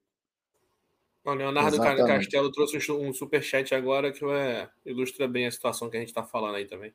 Antes de mais nada, temos o superchat do Jefferson Barbosa. Imprensa, respeitem o Botafogo ou surtem. É por aí mesmo, Jefferson. É isso, mano. É por aí. E, é a questão da gente buscar sempre vencer, apesar da arbitragem, apesar de um monte de coisa. O Botafogo tem que jogar sempre buscando volume de jogo, agredir o adversário. Inclusive, o Botafogo poderia ter feito mais pelo menos mais duas claras situações de gol que a gente teve nessa partida. E a gente vai falar já já sobre isso no segundo tempo. Antes, temos o superchat aqui do Leonardo Castelo Branco. Engraçado, no lance do jogo no Carioca, que a bola bate na mão do jogador do Flamengo, pênalti claríssimo, ninguém falou nada. Dois pesos, duas medidas. Ah, isso a gente cansa de ver. Mas nesse lance aí, ó, nesse lance do Carioca, a maior parte dos comentários que eu vi foi de pessoas falando, isso aí é pênalti. E, de fato, era pênalti, mas não teve aquela comoção. Agora parece que, meu irmão, um pontinho de pixel para lá, um pontinho de pixel para cá na imagem já entra em debate. Isso aí realmente é uma coisa que não dá para a gente entender. Tanto o Jefferson quanto o Leonardo sintam-se representados. Hoje, todo superchat é pago com ele. É louco. Partiu, louco, Abreu! Bateu! Gelado esse louco Abreu, né? Segundo tempo. Ricardo, como é que você enxerga aí a situação do segundo tempo de Flamengo 0, Botafogo 1? E o Éderson, Ricardo? E o Éderson, Ricardo? Aí tá, vamos lá. Agora vamos falar sobre o jogo, mas vamos falar também, porque quando a gente acompanha, hoje em dia, né? Quando a gente acompanha o jogo de futebol, a gente acompanha na tela lá o jogo, e a gente acompanha no Twitter também para ver o que a galera tá falando. E aí, eu vou pedir um pouco de calma para quem estiver vendo os jogos, porque eu tava vendo muito no Twitter. Esse Diego Gonçalves é horroroso. Ele é burro pra cacete. Ele não sei o quê. O Éderson, tá vendo? Quem defendeu aí que esses dois davam conta e não tinha que contratar ninguém, só na próxima janela, tal, não sei o quê. Com 5 minutos de jogo, exatamente os dois fazem o lance do gol do Botafogo. Eu estou querendo dizer com isso que a torcida está errada? Não estou dizendo que a torcida está errada, que eles são jogadores fantásticos, não, mas a gente tem que ter noção de que, primeiro, que é um cara que nunca jogou uma Série A, está jogando uma Série A agora. Na Série B, o Gonçalves não era esse cara que tomava decisões, de cada 10 decisões erradas, ele toma... Cada 10 decisões, 10, 9, 8 eram erradas. Não era esse jogador. O Matheus Nascimento, enfim, a gente vai falar depois, mas também estava errando bastante esse negócio de jogada. Mas o Éderson começou, o cara estava no Brasil de Pelotas, está chegando agora na Série A, e ele é novo ainda. Ele vai tomar decisões erradas. E sabe o que é o melhor? Esse tipo de coisa não é algo imutável no futebol. Os caras podem... O Castro, ele pode corrigir isso até conversando com os jogadores, mostrando o vídeo. Ah, nesse caso aqui, você tem que levantar mais a cabeça. Você tem que olhar para o seu companheiro e as coisas vão se corrigindo. Então, no segundo tempo, começa eletrizante. Tanto o Flamengo quanto o Botafogo, eles estavam muito bem no jogo. Todo mundo voltou querendo jogar. E, porra, era lá e cá, irmão. Lá e cá, lá e cá, lá e cá, lá e cá, lá e cá. E até que a gente que viu o gol do Botafogo. A partir daquele momento, o jogo muda um pouco. O Botafogo praticamente não joga. Em alguns momentos, conforme o Vitor falou, o Botafogo consegue quebrar um pouco o ímpeto do Flamengo, tocando um pouco mais de bola. Nisso o Oyama ajudou absurdamente. O Oyama, mais uma vez, sendo ali o ponto central no meio de campo, a bola indo nele, não queima no pé do Oyama, ele faz aqueles girinhos. Porra! Aqueles girinhos que ele faz, sabe? Não, ele é... O Oyama, ele tá jogando fino, cara. Tá jogando fino. Hoje, você pode mexer em quem você quiser no meio campo. O único cara que você não mexe é o Oyama. O Oyama é titular absoluto desse time. Para mim, não tem... Só precisa acordar um pouquinho mais para quando estiver fazendo essa saída de bola mais próximo da nossa zaga, porque ele perdeu duas bolas ali que podiam ter complicado. Mas de forma geral, ele tem... O Oyama normalmente joga no limite, né? Ele joga no limite, exatamente. Ele joga no limite. Essa saída de bola dele, esse giro que ele faz, normalmente é no limite e normalmente ele acerta.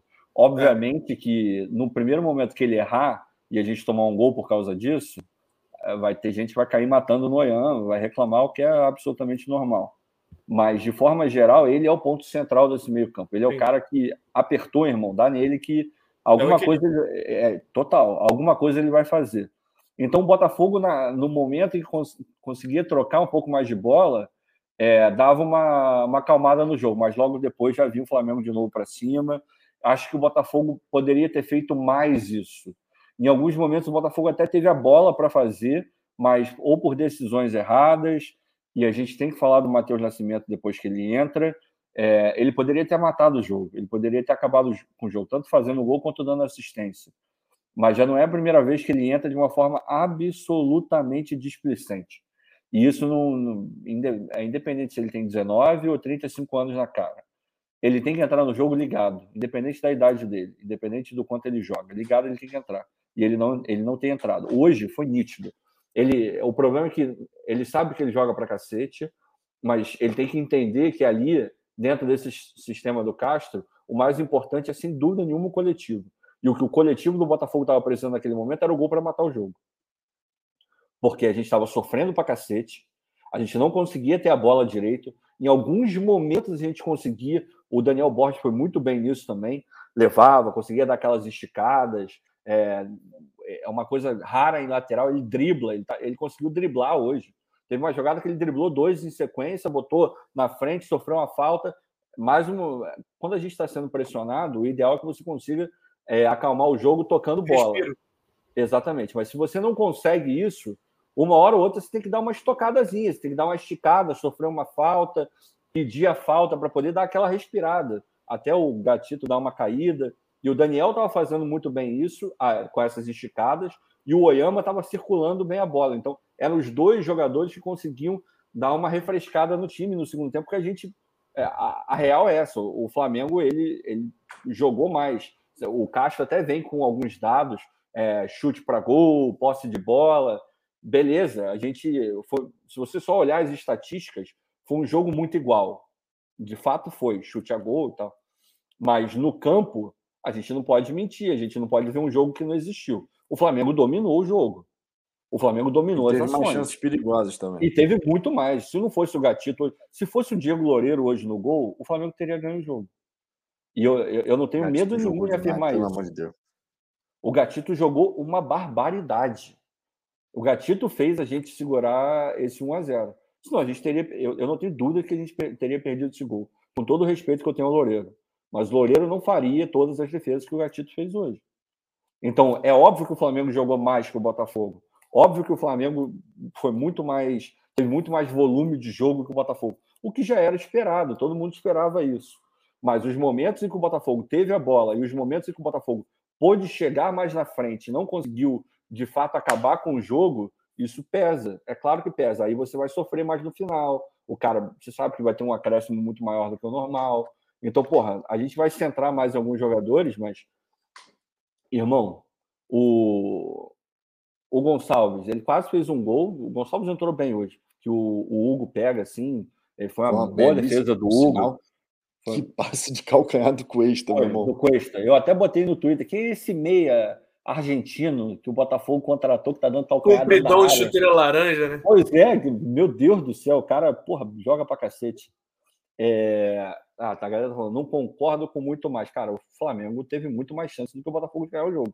Desculpa, eu não vou ver um jogo. É só pegar os melhores momentos. Eu não vou ver um jogo que não existiu. Se você for pegar a quantidade de defesas, três grandes chances. Uma fez o gol. Foram três grandes chances, uma fez o gol. Foi o Éderson, que saiu o gol. Foi o Diego Gonçalves, que fez essa defesa que o Hugo fez realmente uma boa. Foi o Hugo Souza, fez uma defesaça ali, foi no cantinho. Ele consegue pegar. E no final, que o Botafogo tinha tudo para fazer o 2-0, porque era um contra-ataque. O Matheus podia ter chutado, podia ter passado para o lado. O problema é que ele quer assinar, cara. Ele está querendo assinar todo o lance dele. Aí ele corta para o lado errado. Se ele olhar e falar, bom, beleza, eu estou entrando no time. Se ele começa a fazer gol, excelente, um atacante vive de gols, a gente sabe disso. Mas se ele dá assistência, se ele é o cara que segura um pouco mais a bola, se ele desafoga o time, todo mundo já ia falar, o Matheus fez uma bela partida. Nesse momento, e para o que o jogo pedia, não era eu vou chegar na frente do zagueiro e dar o cortezinho para o lado. Irmão, ou eu vou dar o passe para o cara que está mais bem colocado, ou eu vou dar um drible seco e vou chutar no gol e tentar fazer o gol. Eu não tenho que inventar, não tenho que assinar a jogada. Eu tenho que meter a bola dentro do barbante. É isso que eu tenho que fazer. E tá faltando um pouco pro Matheus. Eu adoro o Matheus. A gente já defendeu o Matheus aqui 1 milhão de vezes. Em outros canais eu já vi defenderem o Matheus também. Mas aqui isso sempre foi muito pesado. A gente sempre defendeu o Matheus. Sempre. Mas ele tá precisando de alguém chegar para conversar com ele ali, cara. E hoje a gente não tem um atacante de referência, um atacante central para chegar e ter essa conversa com ele. Coisa que, em proporções 1 milhão de vezes menores, o Rafael Moura fez com o Navarro, por exemplo. Não tem nenhum jogador para chamar ele, botar em frente ao quadro tático lá e falar, quando você estiver nessa situação, você faz isso, quando você estiver naquela, é melhor fazer aquilo. Coisa que o Rafael Moura fez com o Navarro. Não existe esse cara hoje no elenco, porque não é o Éderson que vai fazer isso. Porque o Éderson também precisa que algum outro jogador chegue e fale com ele, eu acho que você pode ir por aqui, eu acho que você pode ir por ali. Então, tá faltando isso, mas hoje o Botafogo teve sim chance de matar o jogo, não matou, mas mesmo para um time em formação, eu acho que o Botafogo sofreu mais do que deveria sofrer. Poderia ter sofrido um pouco menos, mas o resultado é fantástico. Graças a Deus o Gatito estava lá e graças a Deus ele pegou tudo. Não foi um jogo brilhante do Botafogo no segundo tempo, mas foi organizado, que a gente sempre valoriza absurdamente. Acho que a zaga foi bem, tudo bem que tem uma bola final que o David Luiz coloca na lua, que ele não poderia estar sozinho do jeito que ele está ali. Aquilo ali é um erro claro de posicionamento, mas foi bem. Agora, poderia ter sofrido um pouco menos, acho que deveria ter sofrido um pouco menos. E esse sofrimento menor passa muito pelo gol que o Botafogo não fez para matar o jogo, e que poderia ter chance para fazer, mas por falta de calma, por falta até de uma qualidade um pouco maior, que eles ainda não têm, mas acredito que vão ter no futuro, o Botafogo não conseguiu matar o jogo. Fazer o quê? Exato. Não, e se você... Eu estava vendo os melhores momentos. Eu sempre gosto de ver os melhores momentos do Botafogo, dos jogos do Botafogo depois, né? Vejo a coletiva, na sequência eu vejo os melhores momentos. Normalmente eu faço isso. E se você pega os melhores momentos, o Flamengo teve mais chances perigosas ao longo da partida do que o Botafogo. Independente disso, quem ganhou foi o Botafogo. Agora, a gente tem que, obviamente, pegar o que foi a partida, número de chances que poderiam ter gerado uma situação de gol, a partida do Gatito exuberante, né, determinante para esse resultado que a gente teve, e aquela história. Lá na frente, a gente tem o Éderson. Meu irmão, não é um primor técnico, não é craque, nada disso. Mas é um atacante chato pra cacete, meu irmão. O Éderson sozinho. O Éderson o tempo inteiro incomodou o David Luiz, o Arão, buscando contato com o corpo, né, para tentar ali ganhar aquela bola. Impressionante, cara. É um jogador que tem que ser lapidado, mas quando um atacante sozinho consegue fazer isso, de ser chato, de incomodar, de gerar um incômodo, em relação à dupla de zaga, a gente tem que tirar o chapéu, cara. E lembrando que não é fácil jogar contra um David Luiz também, né? Ainda mais para ele, um moleque chegando agora, menor do que o David Luiz. David Luiz é consideravelmente maior do que ele, em termos de altura, em termos de tamanho, de porte físico. Então já seria por si só um jogo difícil para ele. Já seria um confronto difícil individual para ele ali com o Davi. E ele conseguiu fazer o jogo dele, conseguiu ser chato, conseguiu perturbar. E no lance do gol, o David Luiz está procurando ele até agora. Né? Simples assim. E tem uma outra coisa também que é extremamente importante, porque quando você pensa num camisa 9, matador, um cara que impõe respeito, você vai justamente por esse lado, o cara botar muita bola na rede, o cara ser chato e tal. O Éderson, ele ainda não chegou nesse nível do cara ser o maluco que... embora esteja fazendo muito gol também, mas não é esse cara, tipo o Fred, nos bons tempos, todo mundo ia jogar contra o Fred, irmão, tu vai tomar um gol do Fred, a certeza era essa, que você ia tomar um gol do Fred em algum momento. Nos bons tempos do Fred era isso. O Éderson ainda não chegou nesse ponto, mas não tem nenhum zagueiro que vai enfrentar o Éderson hoje que não entre no jogo sabendo que ele vai passar maus bocados ao longo dos 90 minutos. Enquanto o Éderson estiver no jogo, esse cara tem que estar atento. Se você bobear 2 segundos com ele, você não vai ver nem ele passando. Ou talvez veja quando ele trombar com você e você cair. O Éderson é bizarro, meu irmão. Ele é difícil você passar incólume com ele em campo. Você vai trombar com ele em algum momento, você vai disputar e vai perder. Oi? Passar em quê? Incólume. Bonita, né?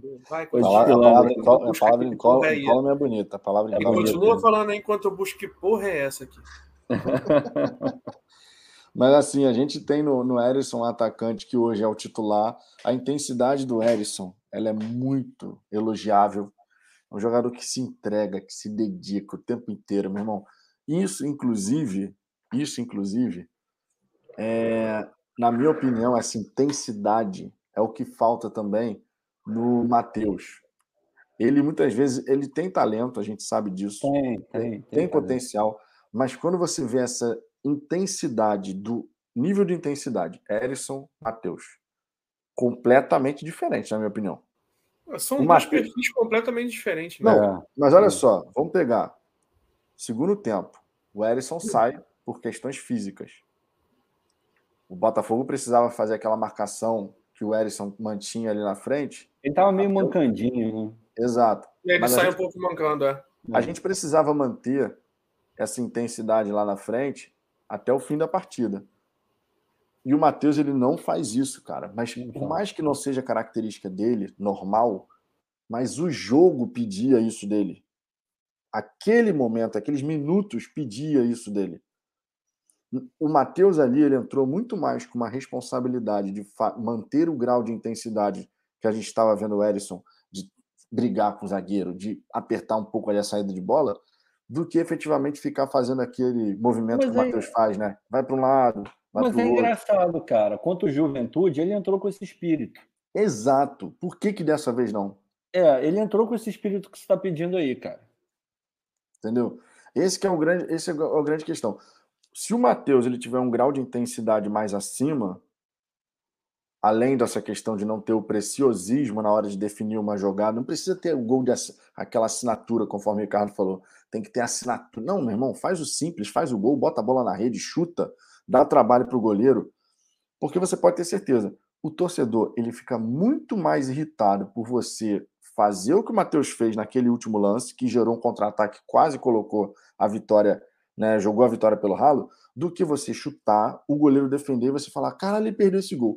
Mas é muito menos irritante, melhor dizendo. Você vê um centroavante que chutou, tentou, mas o goleiro adversário pegou, do que você vê um centroavante que, por preciosismo, ou não passou para um companheiro melhor posicionado, ou tentou dar um driblezinho a mais que não precisava. É sempre difícil você sair do banco e entrar. Porque os jogadores que estão em campo, obviamente, eles vão estar sempre numa rotação acima da que você que está entrando está.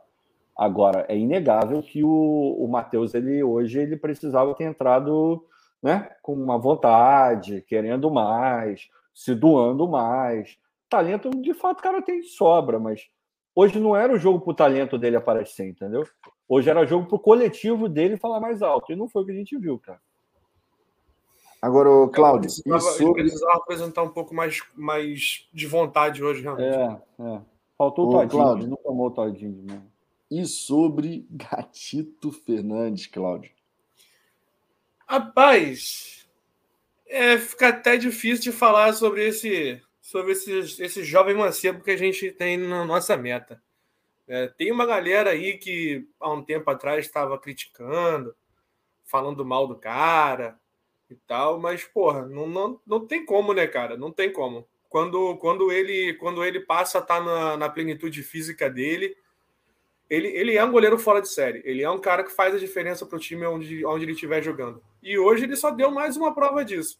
Não é a primeira vez e não vai ser a última, porque a gente sabe o Campeonato Brasileiro do jeito que é, disputado do jeito que é, com jogos tão parelhos quanto a gente tem costume de ver. A gente vai continuar precisando que o goleiro seja decisivo para a gente em alguma situação ou outra. E com ele a gente tem total confiança, total garantia de que isso vai acontecer. Né? Eu só não dou 10 para o Gatito hoje por conta de uma pataquada que ele deu lá a Diego Loureiro no final do segundo tempo, um chutão que ele foi dar para frente e entregou no pé do cara, que eu me borrei todinho ali naquele chute que ele errou. Eu falei, porra, só falta dar uma merda por causa desse lance. O cara tá jogando, porra, lá em cima. E uma cagada dele dá um problema, os caras empatam o jogo, pode dar uma merda por conta disso. Mas graças a Deus passou tranquilamente, passou sem problema. Então, mas tirando isso, bicho, porra, não tem nem o que falar. O cara fez com tranquilidade ali pelo menos umas 6 defesas que não é qualquer goleiro que faz, como o Ricardo falou. Se fosse Diego goleiro hoje, com todo respeito ao cara, a gente não tinha ganho esse jogo. Vou te falar, fato. Eu acho que não é nenhum exagero dizer isso, não. O chute do Éderson foi muito forte. A pancada. Foi difícil pegar aquela bola. Mas se fosse o Gatito no gol, Gatito ao invés do Hugo, o Gatito pegava. Eu acho que o Gatito pegava. Porque ele vai com uma mão só. Ele não é bom usar a mão só. Exatamente. Ele vai de mão trocada e com a mão só. O Hugo ele vai com a mão mole e a bola bate na mão dele e entra para a rede. Foi uma pedrada, ali, foi uma varada bem dada. Ele pegou bem, ele pegou em cheio na bola. Mas lembrou, foi no alcance do goleiro, esse é o ponto. Lembrou o chute do Eric na Sul-Americana. Um chute seco, meu irmão. A bola vai numa velocidade absurda. Vocês lembram desse chute contra o Defensa e Justiça? Foi bem de longe, né? Exato. Agora, olha só. O Marco Antônio Fabra aqui, ó. O Gatito é um dos melhores do mundo em atividade. Olha, do mundo eu não sei, mas no futebol brasileiro, quando o Gatito tá em forma, esquece. Jonathan Barros, Neneca nem viu a bola, segura. Cara, a gente, durante alguns anos atrás, a gente passou muito perrengue com o goleiro. Vocês vão lembrar, não preciso ficar aqui falando. Tá lá para 2007, 2008, até o Jefferson voltar. No gap do Jefferson, na saída, até a volta dele. Exato. Foi foda. A gente passou um perrengue, violento, meu irmão, era um veneno com o goleiro. Era foda. E agora o time do Flamengo, que contratou o Santos, mas o Santos não pôde jogar por uma questão física, o time do Flamengo agora, com o Hugo Souza, passa pelo mesmo.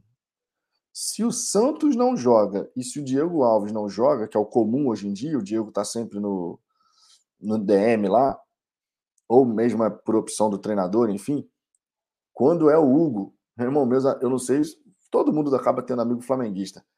A galera que eu converso assim, irmão, os caras ficam assim, não dá. Se for o Hugo Souza... Esquece. Isso aí eu não concordo, não. O Souza é um baita de um goleiro. Ele não é mau goleiro. Ele não é mau goleiro. Eu acho assim, ele dá uns vacilos e umas bolas mais fáceis, mas ele faz umas defesas bem difíceis. Cara, a própria defesa do chute do Diego Gonçalves foi sacanagem. É bom goleiro, Um cara de 2 metros de altura.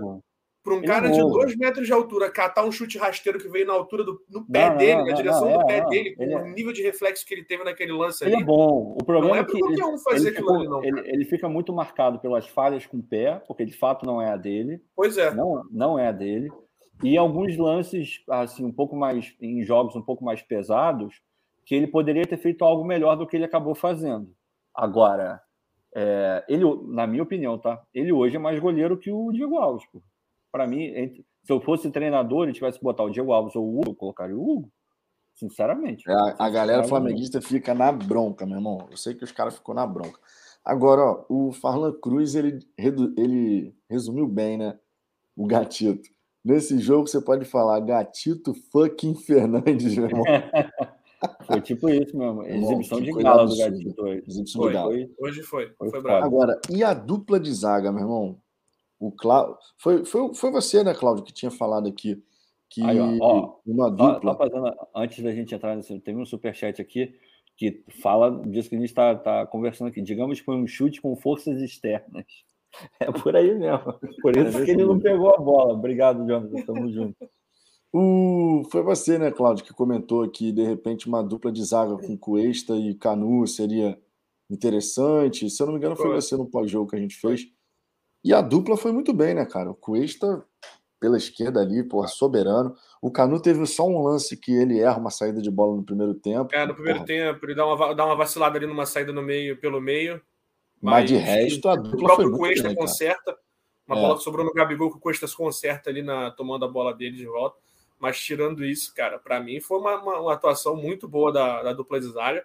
O Cuesta foi o cara que achou o Diego Gonçalves no gol, né? No lance do gol, a bola estava ali na... A gente estava no sufoco ali. O Cuesta consegue achar um passe interessante para o Diego, que não é qualquer um que faz aquele passe.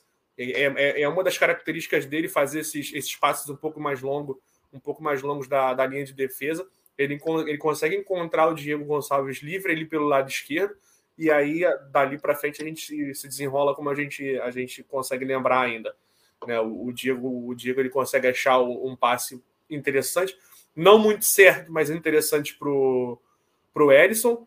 O garotão cabeludo lá, o que tá devendo na praça aí, deu a paçocada dele, a bola sobra no Éderson, que tira o David Luiz da jogada com a maior facilidade do mundo e dá aquela varada para dentro do Hugo, que não consegue fazer a defesa. Mas além desse lance, o Cuesta ele vem mostrando uma soberania em bolas alçadas, em bolas aéreas, tirando aquele jogo contra o Juventude que a gente pecou em todas as partes, literalmente todas as partes do campo nas bolas aéreas. O Cuesta ele tem mostrado uma soberania interessante ali na nossa zaga em termos dessa e desse tipo de jogada. Ele é um cara que se impõe bem. Eu sempre tive a impressão de que ele era um zagueiro um pouco mais lento, mas ele também tem me passado um pouco mais uma impressão de que ele não é tão lento assim. Ele não me parece ser tão lento assim quanto eu não diria que ele é. Eu acho que o Felipe Sampaio é mais lento, é mais pesado do que ele, apesar dos dois terem um porte bem parecido. Eu acho que o Vitor Sampaio ainda é um pouco mais lento do que ele. Eu tinha, a princípio, quando ele foi contratado, a impressão de que os dois eram mais ou menos equivalentes com relação a isso, mas eu estou vendo um pouco mais de jogos do Cuesta, eu começo a ter essa impressão de que ele é um cara que ele responde rápido algumas situações, mais rápido até do que o Felipe, e isso, para mim, corrobora ainda mais essa dupla de zaga dele com o Canu.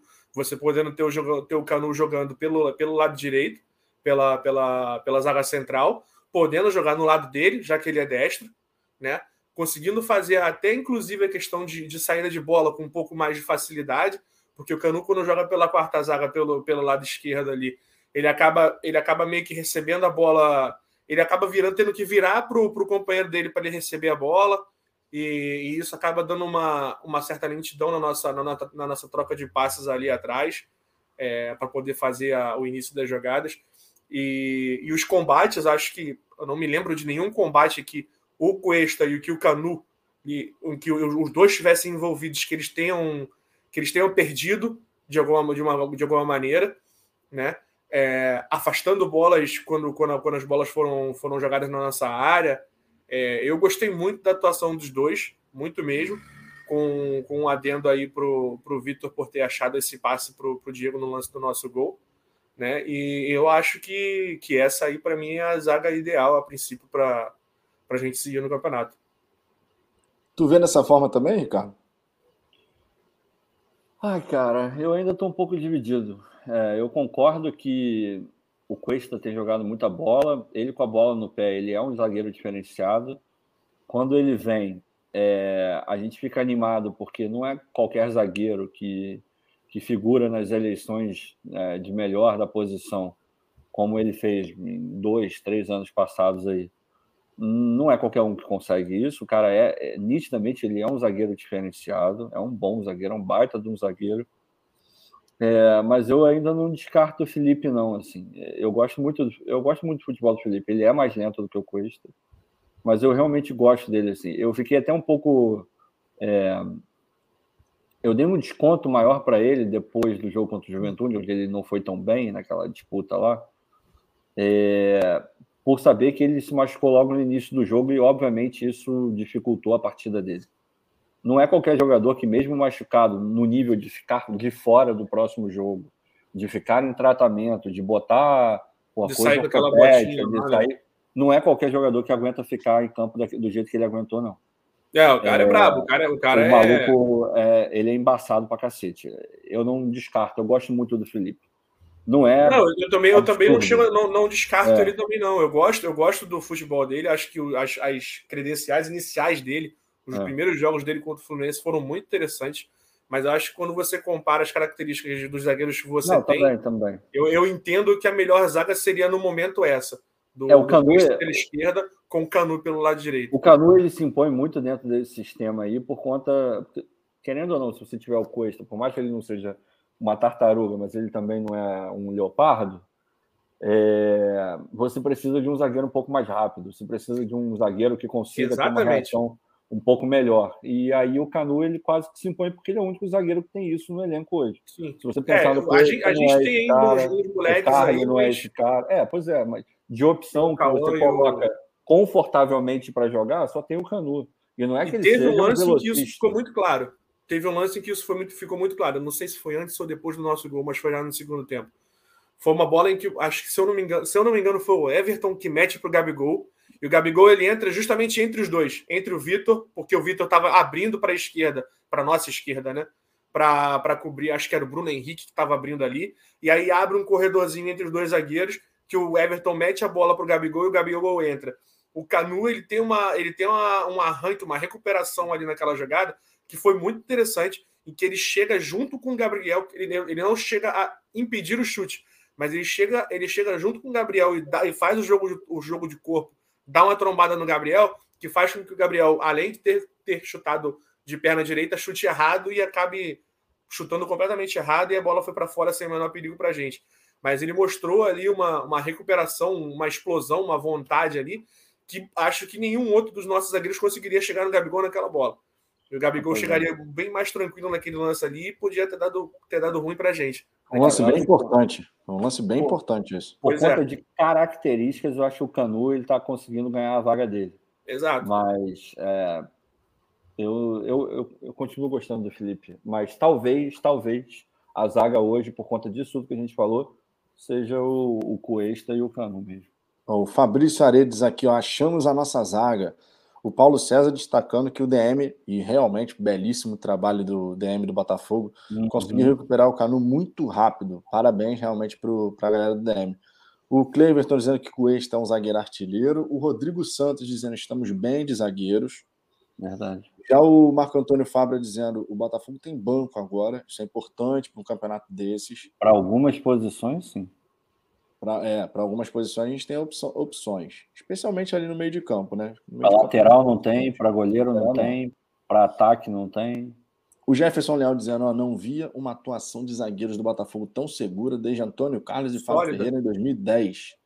Então, a dupla de zaga hoje foi bem sólida, foi bem interessante. Foi realmente. O Clever tá aqui, ó, Cuesta é tipo Antônio Carlos e Bolívar que a gente tinha. O Cuesta vai ser o novo Bolívar. Segue agora, o mesmo caminho, né? Mas segue o mesmo caminho e saiu do Internacional em baixa, realmente, né? Conforme o Bolívar. É isso que eu tô falando. Foi um cara que jogou um tempo, fez um certo nome lá no Internacional, saiu em baixa do Internacional e veio pra cá. O Vinícius Camargo dizendo, eu tava vendo aqui no Twitter, não cheguei a escutar o áudio, não. Mas o tal do Flazoeiro disse que a torcida do Botafogo não foi. Disse que esgotamos os ingressos, mas não tinha ninguém lá. Pô, o setor do Botafogo tá totalmente vendido. E tinha gente pra cacete lá, meu. Tá de brincadeira. Fingiu o nome, né? Flazoeiro. Tá de brincadeira. Cara, eu vou te falar. Obviamente, a gente vai puxar um pouco pro nosso lado quase sempre, mas... Enfim, eu vou falar isso, mas eu já tenho a resposta do porquê que eles são assim. Mas a mídia alternativa do Flamengo é horrorosa. É de chorar. A qualidade é muito ruim. Não é muito ruim. Né, cara? É de outro mundo a parada. Isso é a opinião de próprios flamenguistas. É muito bizarro, cara. Mas sabe por que é assim?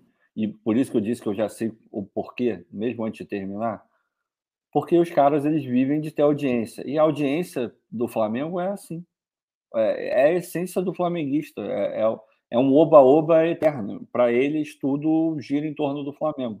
O mundo existe porque o Flamengo existe. E que 2019 Flamengo... é o padrão. Exatamente. Tem o padrão. E tem que ganhar todo jogo da forma como 2019 ganhava. Não tem pode que atropelar todo mundo sempre. Se não atropelar, tá errado, tá ruim. E esses caras ficam falando esse tipo de merda e a torcida compra o barulho. Nisso, é isso aí. E, porra, eu vi hoje um vídeo, estava até no Twitter ou no Instagram, já não lembro mais, o Dando Choque lá, que no fundo todo mundo sabe que é botafoguense, o cara falando, perdemos para um clube de segunda divisão. Qualquer pessoa séria não fala um negócio desse, concorda? O cara pode ser flamenguista, o cara pode ser rubro-negro, mas se ele for uma pessoa séria, minimamente séria, ele não fala uma merda dessa. Daí você já vê o nível da galera deles lá. Mas a gente não tem nada com isso, o nosso nível aqui é bem melhor. Mas bem melhor. Não, e bem melhor e com várias alternativas, cara. Opa, várias alternativas. Só destacando aqui que o Mário Peixinho virou membro aqui do canal. Mário Peixinho. Obrigado pela moral. Tem vinheta, peraí. Tem vinheta e ó, DDD e WhatsApp, falafogão@gmail.com. DDD e WhatsApp, tá? Mande o seu contato para a gente poder te adicionar no grupo do WhatsApp. Muito obrigado. E se tem novo membro aqui do canal... Vinheta com participação dos três aqui, né? Um filmando, um aparecendo e o outro na edição. É verdade. Embora eu estivesse ali também do lado de vocês. Claro, tá? Estava cantando. No final a edição.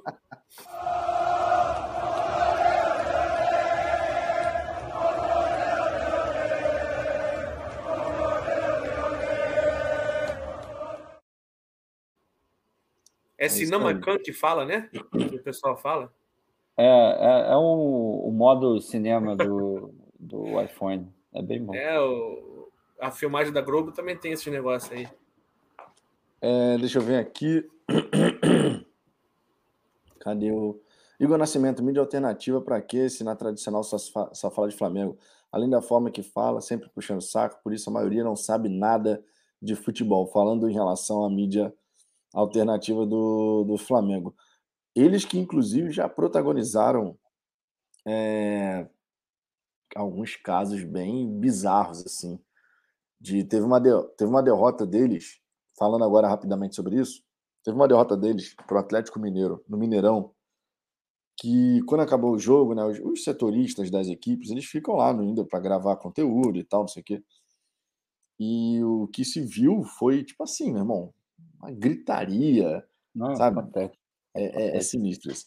O Marco Antônio Fábria, como entra no grupo do WhatsApp de vocês? O Marco Antônio aqui é para membro, cara. A galera que vira membro participa do grupo do WhatsApp. É um dos benefícios do programa. Você pode ser membro a partir de R$ 4,99 por mês. Tá? O QR Code do Seja Membro está aqui, ó, aqui embaixo. Basta escanear com a câmera do seu smartphone, se estiver vendo de uma Smart TV ou de um notebook. Ou então você pode fechar o chat ao vivo e clicar no botão Seja Membro. Tá? São as duas alternativas aí. Agora, ó, falamos da dupla de zaga, falamos do goleiro, já falamos do Éderson. Não dá para deixar de falar da dupla de laterais. Né? E um dos grandes acertos do Botafogo. Do Daniel Borges, meu irmão. Rapaz, o que esse rapaz está jogando. Meu irmão, né? Incrível. O Daniel Borges, cara, ele tá indo bem na esquerda, ele tá indo bem na direita. Hoje a partida foi sensacional. Ele tá jogando muito bem. O Saravia tava pilhadaço hoje, meu irmão. Tava. Pilhadaço. Agora, esse espírito é importante, clássico, né, cara? Esse espírito é importante, né? Claro que você tem que saber dosar pra não extrapolar. Né? Pelo amor de Deus. Mas ele entrou muito pilhado, cara. Agora, estamos bem servidos nas duas laterais. E eu concordo com a avaliação do Sérgio Santana do lance. Ele colocou lá no Twitter: qualquer que seja o lateral que chegue para jogar na esquerda, que deve ser o Fernando Marçal, para tirar o Daniel vai ter que jogar futebol. Porque o Daniel ele vai se desenvolver naquele lado. E ainda tem a questão deles, a gente fala aqui da polivalência, né? Ele pode fazer os dois lados, meu irmão. Daniel. E a partir do momento em que ele está jogando, você consegue fazer isso sem fazer alteração, sem fazer substituição. Não, e tem outro grande detalhe, né? Um dos grandes destaques. É o que o Ricardo fala. Essa capacidade do Luís Castro de modificar a equipe sem efetivamente fazer substituições é por conta da polivalência de alguns jogadores. Você dá mais alternativas para o treinador. Eu vou te falar que se ele conseguir fazer aquela sintonia fina... Vocês estão me ouvindo ou não estão me ouvindo? Estamos ouvindo. Ah, tá, beleza. Se ele conseguir fazer conseguir ajustar a questão do cruzamento, ou das duas, uma, ou ele começa... Exatamente. Ou ele começa a fazer o cruzamento de perna esquerda numa qualidade melhor. Está evoluindo, mas fazer uma qualidade melhor. Com a curvinha, aquilo tudo, aquele manual do lateral, ou ele começa a fazer o gesto técnico melhor com aquela virada para ajeitar o corpo e cruzar. Se ele conseguir fazer ou um ou outro, ou seja, se no final ele conseguir cruzar bem como lateral esquerdo, eu não sei se o Marçal joga não, cara, sinceramente.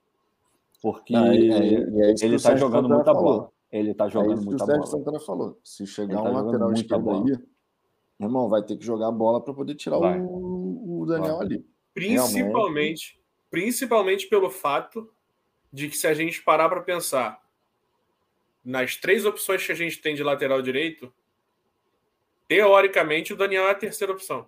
Ah, eu se fosse o Daniel, agarrava sem sacanagem nenhuma, eu viraria lateral esquerdo. Exatamente. A gente tem o Rafael quase voltando aí já. É. E com o Saravia, eu acho que em termos de perfil para o que o Luís Castro busca para a lateral direita, me parece que ele seria uma terceira, assim, conforme o tempo está passando e conforme o Daniel tem mostrado essa polivalência, pode ser que na cabeça do Luís Castro ele consiga uma situação melhor, mas eu entendo que a princípio ele seria a terceira opção ali para a lateral direita.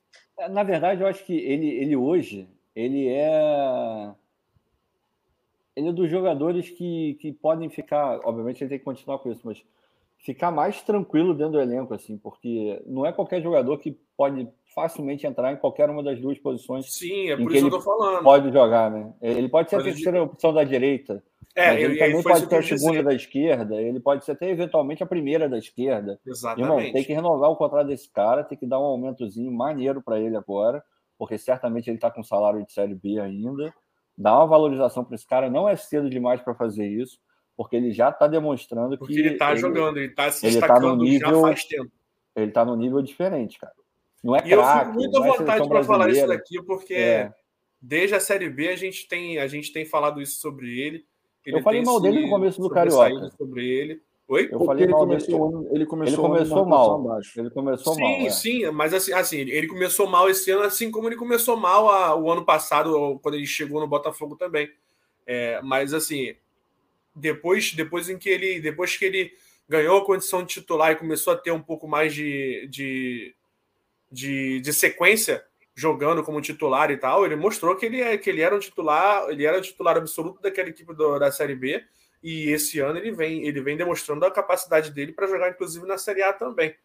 Então acho que eu pelo menos fico tranquilo para dizer sobre isso, porque eu já falava sobre ele desde o ano passado e acho que ele vem demonstrando muita qualidade aí nesse time, que está ficando cada vez mais qualificado, né? Mas tem outra também, né? A gente falava mal dele e tem uma questão que ele claramente... Todo jogador precisa de ritmo, de sequência, mas ele claramente é um dos jogadores que precisa muito disso. Se ele, porventura, for parar no banco, o nível de futebol dele... dá para cravar que vai cair absurdamente. Vai cair drasticamente. Vai cair absurdamente. Ele é um cara que ele necessita ter sequência. Então, nesse ponto de vista, é mais inteligente para ele que ele vire lateral esquerdo. Ah, porque ele vai jogar direto, cara. Essa é uma dica.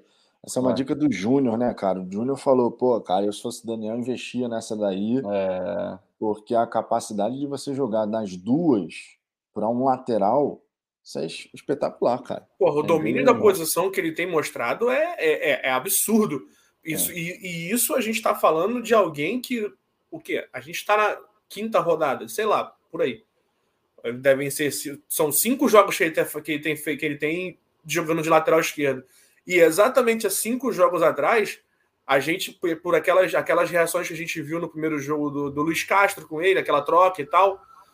Era uma coisa que ele não tinha absolutamente na cabeça em fazer. Não. Jogar de lateral esquerdo e em 4 jogos, ele mostrar essa capacidade, essa tranquilidade para jogar ali pela lateral esquerda é realmente impressionante. Não, eu estou muito satisfeito com o Daniel. Difícil ter algum Botafoguense que não esteja. Estou bem tranquilo com relação ao nosso lateral esquerdo. Tranquilo. O Marco Antônio Fabra aqui, ó, cumpriu, meu irmão. Chegou voando. Aí, um homem de palavra. O cara é sinistro, rapaz. Homem de palavra. O que eu tenho que fazer? Ah, isso. Então tá, toma aqui. Porra. DDD e WhatsApp para falafogão@gmail.com, tá? Mande o seu contato para a gente poder te incluir no grupo do WhatsApp, tudo certinho. Fico na guarda, hein? falafogão@gmail.com, DDD e WhatsApp. Seja membro, você que acompanha aqui o nosso trabalho, gosta do nosso trabalho, seja membro, porque sempre lembrando, quando batermos os 300 membros, terá churrasco. Então, meu irmão, seja membro, apoie o nosso trabalho, que tem uma série de benefícios, inclusive um churrascão aí, quando bater os 300 membros. Fechou? Vou dar meus principais destaques em termos de jogadores. Tá? Os jogadores que eu mais gostei nessa partida. Não vai ter nota de jogador por jogador, não? Rapidinho, assim? Cara, eu aqui vou confessar a vocês, você pode seguir daí, tá? Tá tarde. Não, segue o jogo. Já entendi. É só porque aqui já vão dar 5 da manhã, meu querido. Segue o jogo. Tem que dormir um pouquinho. Pô, tá cedo. Não deixa de estar. Mas se vocês quiserem seguir, vocês podem fazer as notas aqui. Segue o jogo aí. Meus principais destaques. Gatito, óbvio. Não tenho que falar do goleiro. O Daniel Borges, acabamos de elogiar bastante. Jogou muita bola. O Oyama, como primeiro volante ali, meu irmão, ele vai ficando cada vez mais consolidado. Não tem como. Tietê vai ser muito útil. O Éderson, sempre incomodando. É outro ali, que só precisa se ligar um pouquinho quando tá jogando mais à frente.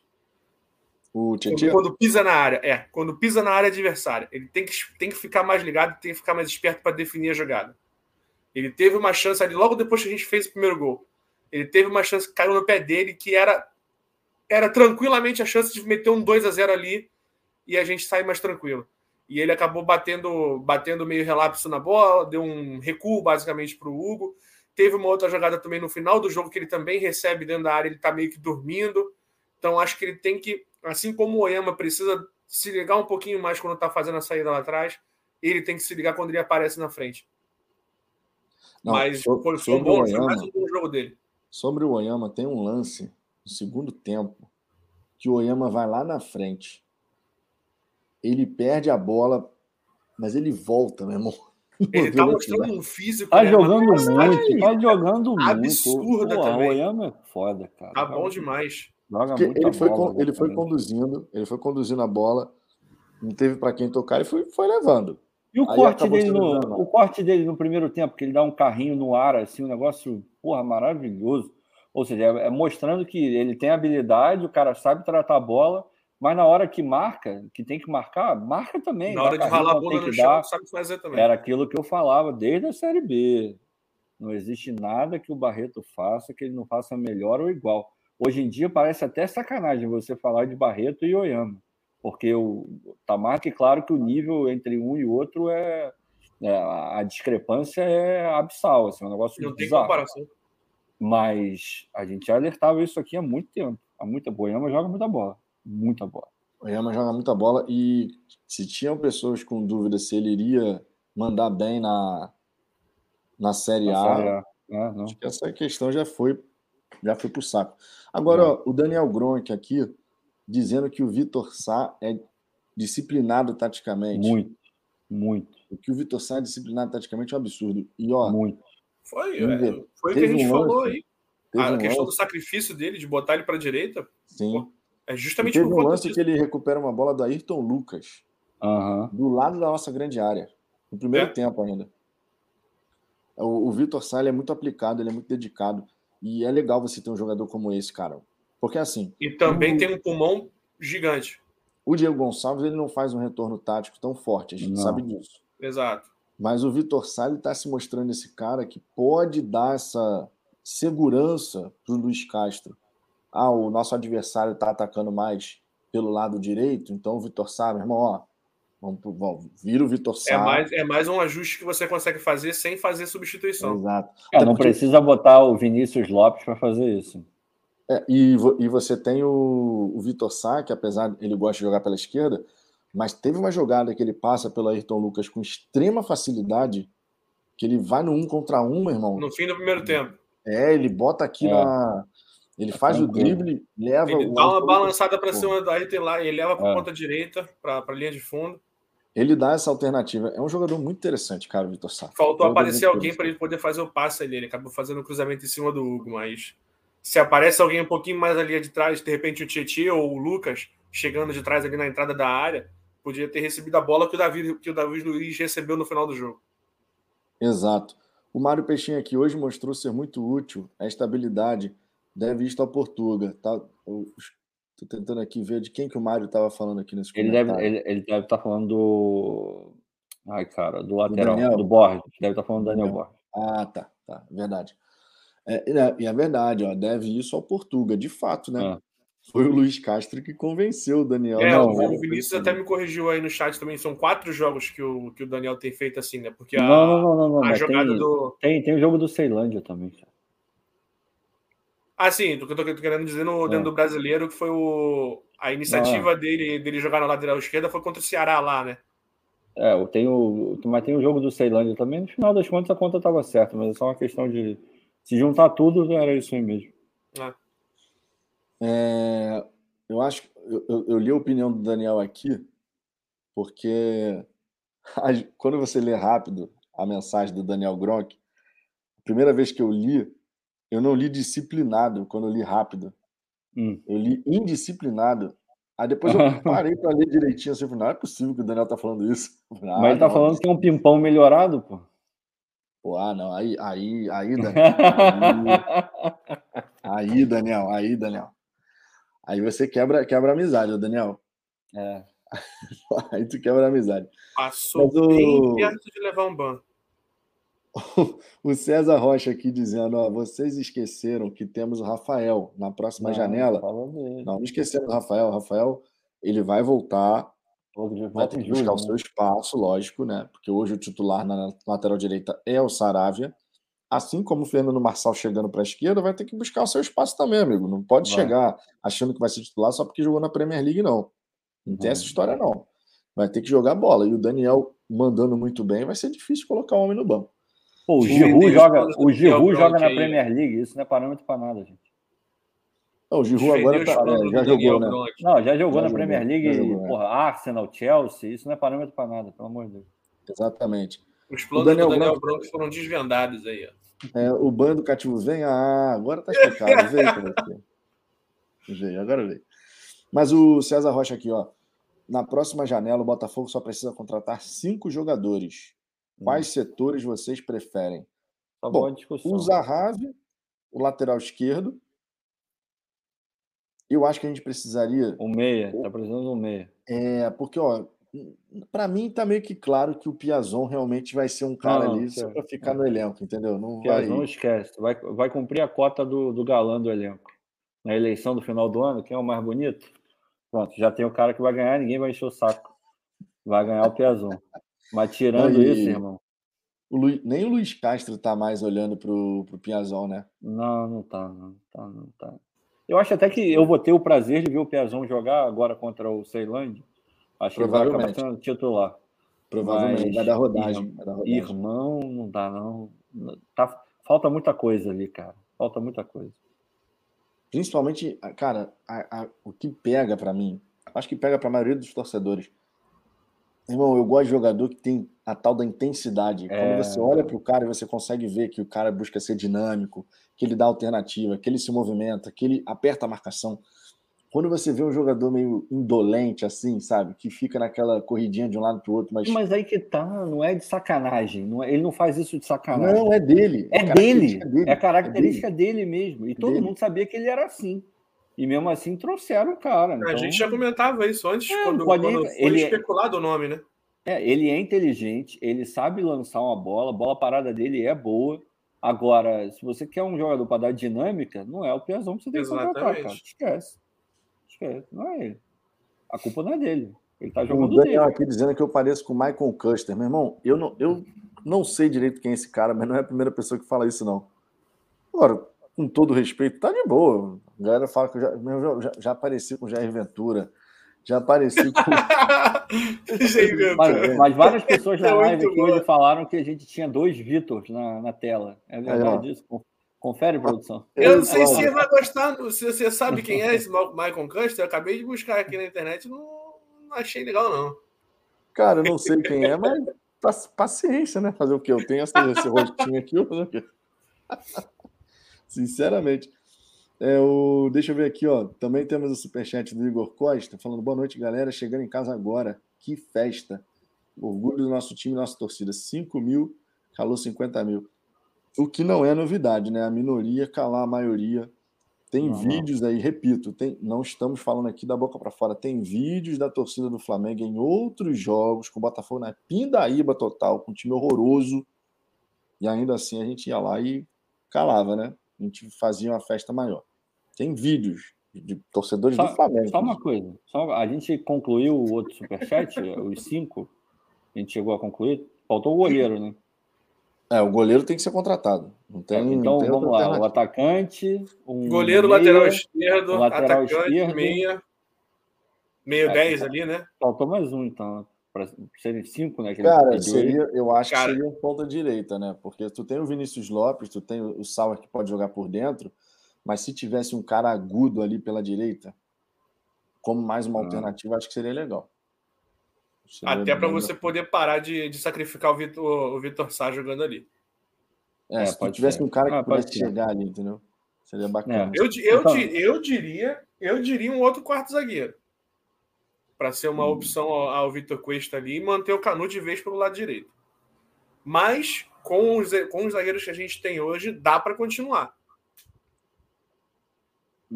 O grande da questão é quando a gente enfrenta esse caso de lesão, né? Uhum. Porque se o Canu, por exemplo, não consegue jogar hoje, a gente estava numa situação complicada. Tá. Ainda mais sem o Cardi como opção, a gente já está muito ferrado. Tá complicada, né? Tá com situação. O Botafogo tentou contratar esse jogador, né? Contratou o Sauer, que fez sua melhor temporada no Campeonato Português jogando por ali. Eu espero de verdade que o Sauer consiga engrenar. Não, vai jogar bola, ele vai jogar bola. Eu também acho. O cara é bom jogador. Eu também acho que ele pode ser uma alternativa para esse 10. Eu tô na vibe, a mesma vibe que eu tô dele, quer dizer, eu acho que eu tô com uma vibe um pouco pior para o PK. Mas os dois vão jogar bola, não tem a menor dúvida. Os caras sabem jogar bola. É difícil um rapaz que você já viu jogar muita bola, você vai ter um exemplo aqui, outro ali, todo mundo vai lembrar do Luan, que não tá jogando porra nenhuma há muito tempo, mas é difícil você ver um cara que de fato sabe jogar bola e de uma hora para outra esquece de como joga bola. Porra, o PK joga muito e o Sauer também já mostrou lá em Portugal que pode ser um cara muito útil. Então é questão de adaptação mesmo. Cada jogador é um jogador, cada ser humano é um ser humano, cada organismo é um organismo. Então assim vai. Eu não tenho muita preocupação com esses dois, não. É bom, e também ficar um pouquinho no banco não mata ninguém, não. Faz bem também. Ah, não, sem sombra de dúvida. O Marco Antônio aqui, só lembrando que o nosso time está em formação. Aguardem o fogão no segundo semestre. A segunda janela promete, amigo. Promete mesmo. Janela que promete. Assim seja. Que e, assim seja. O Textor, inclusive, falou, estamos só começando. Ele está se empolgando, rapaz. Ele está se empolgando junto com a gente. Ele está vendo que dá para fazer coisa boa. Que a gente continue tendo esses resultados chegando, construindo essa tabela... essa pontuação mais tranquila para passar nesse primeiro turno, como o próprio Vitor já tinha falado algumas vezes aqui nas primeiras rodadas, né? Para que quando a gente entre no segundo semestre e no segundo turno também, com essa segunda janela, a gente possa encorpar um pouco mais o time e de repente dar aquela guinada que os Corinthians deram lá no ano passado também, né? Se pegar uma pré-Libertadores, já é um sucesso absoluto a campanha. Se a gente mantiver essa pegada que a gente está agora, mantiver essa pontuação interessante que a gente vem fazendo e no segundo tempo conseguir melhorar um pouquinho mais ela com a chegada dos reforços, é totalmente possível. Hoje o que a gente precisa fazer é exatamente o oposto que a gente precisava no ano passado. Hoje, fora de casa, o Botafogo é um leão. Tá ganhando. Porra, dos 9 pontos, se não me engano, ganhou 7. Não é essa história no Campeonato Brasileiro? Fora de casa? Ganhou hoje, ganhou do Ceará e empatou com o Atlético. Então, dos 9 pontos, a gente ganhou 7 fora de casa. A gente está vacilando em casa, pô. Se a gente conseguir elevar o nível de futebol dentro de casa... Cara, se a cada 5 jogos o Botafogo fizer pelo menos 8 pontos, a gente pega a Libertadores tranquilo, pô. A conta não é impossível, não. Eu fico bizarro. Hoje o PVC estava falando... Não, e ele chegou a uma brilhante conclusão, coisa que a gente já sabia há muito tempo. Esse time vai encorpar, esse time vai surpreender, vai melhorar. Porra, todo mundo sabia disso, cara. É só ter um pouco de boa vontade que você sabe o que está sendo feito. Se você estudar, você vai ver quem são os jogadores, quem é o Castro, o que começou a jogar em tão pouco tempo. Não está jogando fino da bola, longe disso. É só efetivamente olhar, né? Porra, se dá o trabalho de olhar. De novo, a gente aqui está mantendo uma linha muito pé no chão, mas isso... Ser pé no chão não quer dizer que você não tenha que ver o que de fato está existindo. Porque esses caras da imprensa, alguns, né? O PVC é um deles. Ele é muito pé no chão para não ter uma cobrança lá na frente. Então ele prefere manter a expectativa aqui embaixo para lá na frente ele poder falar bem sem que alguém lembre que ele apontou que o time ia brigar lá em cima ou algo do gênero.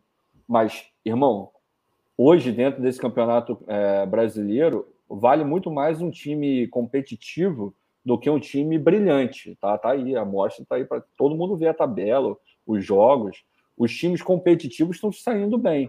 Se olha para o Botafogo hoje, é um time competitivo. Por isso que no pré-jogo contra o Flamengo, enfim, não só apenas no vídeo do pré-jogo, mas em tudo que antecedeu o Flamengo, a gente falava aqui. Uma certeza a gente tem, o Botafogo vai competir contra o Flamengo, a gente viu isso. O mínimo hoje para a gente é entrar em todo e qualquer jogo competindo. Isso para o Campeonato Brasileiro, que a gente está vendo esse ano especificamente, com esse calendário maluco. Se você for competitivo, porra, tu já está na frente de um monte de clube. Exato. O Marco Antônio aqui dizendo, vocês repararam que na beira do campo o nosso treinador ainda não perdeu? Pois é. Passa por isso também. Né? Passa por isso, a presença do Luís Castro ali. Temos também aqui o Renato Azevedo, o time só tem a melhorar, vai entrosar, vai se adaptar melhor ao estilo de jogo. Vão chegar jogadores de mais qualidade. Estou muito otimista com isso. Calma, Daniel... calma. Lembra o Lofredo, pelo amor de Deus. O Daniel Gronk aqui dizendo que vai renovar a assinatura de membro, mas não está conseguindo adicionar um outro cartão. Você tem... Se o seu telefone for Android, você tem que ir na Play Store. Aí você vai lá em parte de forma de pagamento, atualiza a questão de cartão, que vai dar certo. Se for Apple, tu vai ter que ir na App Store, acredito, né, Ricardo? Ou é na... Você que tem iPhone? O iPhone ele tem um problema. Não aparece o botão de seja membro no iPhone. Você tem que ir no desktop, no notebook, onde é que você quiser, e lá você vai conseguir virar membro. Mas não tem essa opção, não. É uma bosta. Vai entender, né? Porque não tem a menor lógica. Também não sei porquê, mas eu sempre quero virar membro de algum canal, e eu sou de alguns aqui da mídia, eu tenho que ir no meu notebook e abrir. Não sei porquê. Então o Daniel dizendo aqui que é Android, então é só ir na Play Store, atualizar a forma de pagamento, troca o cartão antigo, coloca o novo, vai dar tudo certo. O Cleiverton aqui, torcida do Fogão vai invadir BH contra o América Mineiro. Várias caravanas já organizadas. Já tem 300 milhões de ônibus já, só da Loucos. Eu já vi uns 5 ônibus já fechados. Bom, esse movimento da torcida chegando junto, isso aí tem que seguir, mano. Ó, realmente, palmas para o Botafogo. E maravilha. Tem que seguir, cara, tem que seguir. Minha gente, 2 horas e 14 de resenha aqui, 2 horas e 13, né? Praticamente 2 horas e 14, a gente vai ficando por aqui. Quero saber suas considerações finais, Cláudio e Ricardo. Bom, vamos lá. Cara, de novo, é aquilo que a gente vinha pedindo. A gente sabia que ia ser um jogo complicado, a gente chegou para jogar, quis jogar, competiu e no final a gente foi recompensado. Obviamente o Flamengo tinha um time superior em termos técnicos, mas o Botafogo passou por cima das dificuldades e conseguiu ganhar o jogo. O mínimo que a gente pede é que seja um time competitivo. E isso esse time do Castro está entregando todo o santo jogo. Até mesmo contra o Juventude, foi um time competitivo. A gente jogou ali. Poderia ter perdido o jogo? Poderia, principalmente no final. Mas hoje, quando a gente vai ver um jogo do Botafogo, é uma certeza absoluta de que a gente vai ver todo mundo se entregando, todo mundo querendo ganhar, um time organizado em evolução. Quando a gente coloca esse adendo de um time em evolução, quer dizer que até mesmo dentro do próprio jogo a gente vai oscilar. O Castro falou isso brilhantemente na coletiva dele. Mas a gente tem que manter na cabeça que o processo ele está sendo bem feito. A gente está caminhando para chegar em algum lugar. E mais importante do que isso, hoje no Botafogo a gente sabe o que a gente precisa fazer para chegar onde a gente quer. A gente tem as ferramentas para fazer isso. A estrutura está sendo criada para que isso de fato ocorra. O momento ele é muito bom. A gente está fazendo a nossa parte, só o torcedor subindo pra caramba. Tem o jogo contra o Ceilândia, se vocês puderem ir, quem vá, por favor, apareçam lá. E contra o Fortaleza, não preciso nem pedir, porque eu tenho certeza que vai estar lotado. Então, é muito bom, né, cara? A gente poder acompanhar o Botafogo e saber que a gente vai ver um jogo onde o Botafogo vai buscar ser protagonista, onde o Botafogo vai buscar competir com quem quer que seja. E hoje foi mais uma amostra dessa. A gente fica orgulhoso pra cacete, fica muito esperançoso, ao contrário do que o Lofredo nos recomenda. E a torcida nota 10, né? Tirar o chapéu Brasília. Um beijo para Brasília, para a torcida de Brasília. Mais uma vez, né? Tá fazendo a diferença. Tá fazendo a diferença. Então, estão entrando no ritmo da torcida, assim, do Botafogo, sabe? O Botafogo cada vez mais joga em casa quando joga em Brasília. Isso é muito legal. Cláudio? Com certeza. Cara, acho que é continuar na situada, continuar torcendo para que o Botafogo consiga continuar demonstrando toda essa vontade, toda essa competitividade que o Ricardo trouxe aí, que o Ricardo comentou. A gente já tem visto isso frequentemente nos jogos e é torcer para que essa inconstância que o Luís Castro comenta sobre a questão do time estar em formação, ela se reduza cada vez mais, né? A gente, de novo, vai ter mais alguns dias aí de trabalho contra num jogo contra o Ceilândia, então provavelmente a gente entrando com um time mais alternativo, nosso time principal, vamos dizer assim, ele vai ter mais uma semana de trabalho, né? Até o jogo da próxima semana contra o Fortaleza aqui no Newton Santos, onde a torcida com certeza vai chegar de novo, novamente junto, como tem feito já alguns jogos aí durante esse brasileiro. E é isso, continuar torcendo para que as peças que vêm desempenhando um bom papel continuem nessa boa fase, continuem contribuindo, e para que essa inconstância ela consiga passar rápido e a gente consiga ter um time mais pronto, mais tranquilo, para a gente poder, de repente, nas Copas, nos tiros curtos, a gente consiga ter uma perspectiva mais interessante e mais firme para a gente chegar longe. E, de repente, beliscar alguma parada mais maneira aí também, né? Ó, meu destaque final aqui é o seguinte. John Textor, time Botafogo indo bem, na segunda janela, ele vendo a possibilidade de dar uma alegria máxima ao torcedor, eu não tenho nem dúvida de que o homem vai agir. Não tenho nem dúvida de que o homem vai agir. Uhum. Vamos torcer para o Botafogo fazer um grande primeiro turno e muito bem na Copa do Brasil. Avançar. Ainda mais com tudo caminhando do jeito que tem caminhado, né? Avançar para as quartas de final, porque sempre lembrando, segunda janela, a gente já tem que ter chegado nas quartas de final da Copa do Brasil. Então, avançar para as quartas de final e fazer um grande primeiro turno, porque se chegar a segunda janela, o Botafogo estiver nas quartas de final da Copa do Brasil e bem no Brasileiro, ele vê na possibilidade de que, dando um passo à frente, ou alguns passos à frente, dá para beliscar uma coisa grande, eu não tenho nem dúvida de como ele vai agir. Eu vou printar aqui, ele já está dizendo que vai liberar 150 milhões na segunda janela. Vou printar no Twitter. Isso é muito maneiro, porque o próprio Textor já falou que o Botafogo é hoje o principal produto dele. Então, as atenções do Textor, obviamente, ele tá olhando para o Crystal Palace, enfim, para todo mundo que ele tem que olhar, mas o Botafogo tá. Eu me arrisco a dizer que está ocupando um pedaço cada vez maior do coraçãozinho do Textor. Meu irmão, vamos torcer para tudo se encaixar. Lembrando, minha gente. Nessa segunda-feira. Tá com window. Já começou no inglês já. Hein? Nessa segunda-feira, 13h, temos resenha aqui na hora do almoço, como de costume, né? De segunda a sábado, usualmente 13h, terça, quinta e domingo às 10h, e pré-jogo sempre um dia antes da partida. Ou seja, nessa semana, quando for quarta-feira, às 22h, já que o Botafogo na Copa do Brasil joga quinta. Tem pré-jogo aqui no Fala Fogão. Então, a semana cheia, programação intensa. Sábado também. Estejam presentes aqui. E sábado também. Meu irmão, programação intensa essa semana. E vou te falar, é muito maneiro. Eu tava vendo o jogo contra o Flamengo. Quando terminou, para além de ficar feliz, eu falei, cara, ainda bem que essa semana eu tô no Rio e vou poder aproveitar os jogos, cara. De verdade, deu uma felicidade muito maior. É bom pra cacete ser botafoguense. Melhor ainda, quando tá no Rio de Janeiro, pode ir pro jogo, cara. Puta merda. Porra, eu tô com uma saudade danada, meu irmão. Cara, que saudade, momento. Meu Deus. Já estarei aí novamente e aí vou voltar a frequentar a nossa casa. Acho que eu saudade, porra, rapaz. É bizarro. Esse ponto aí. Mas vamos em frente. Pode deixar, gente, que muito a gente obrigado tá pela participação.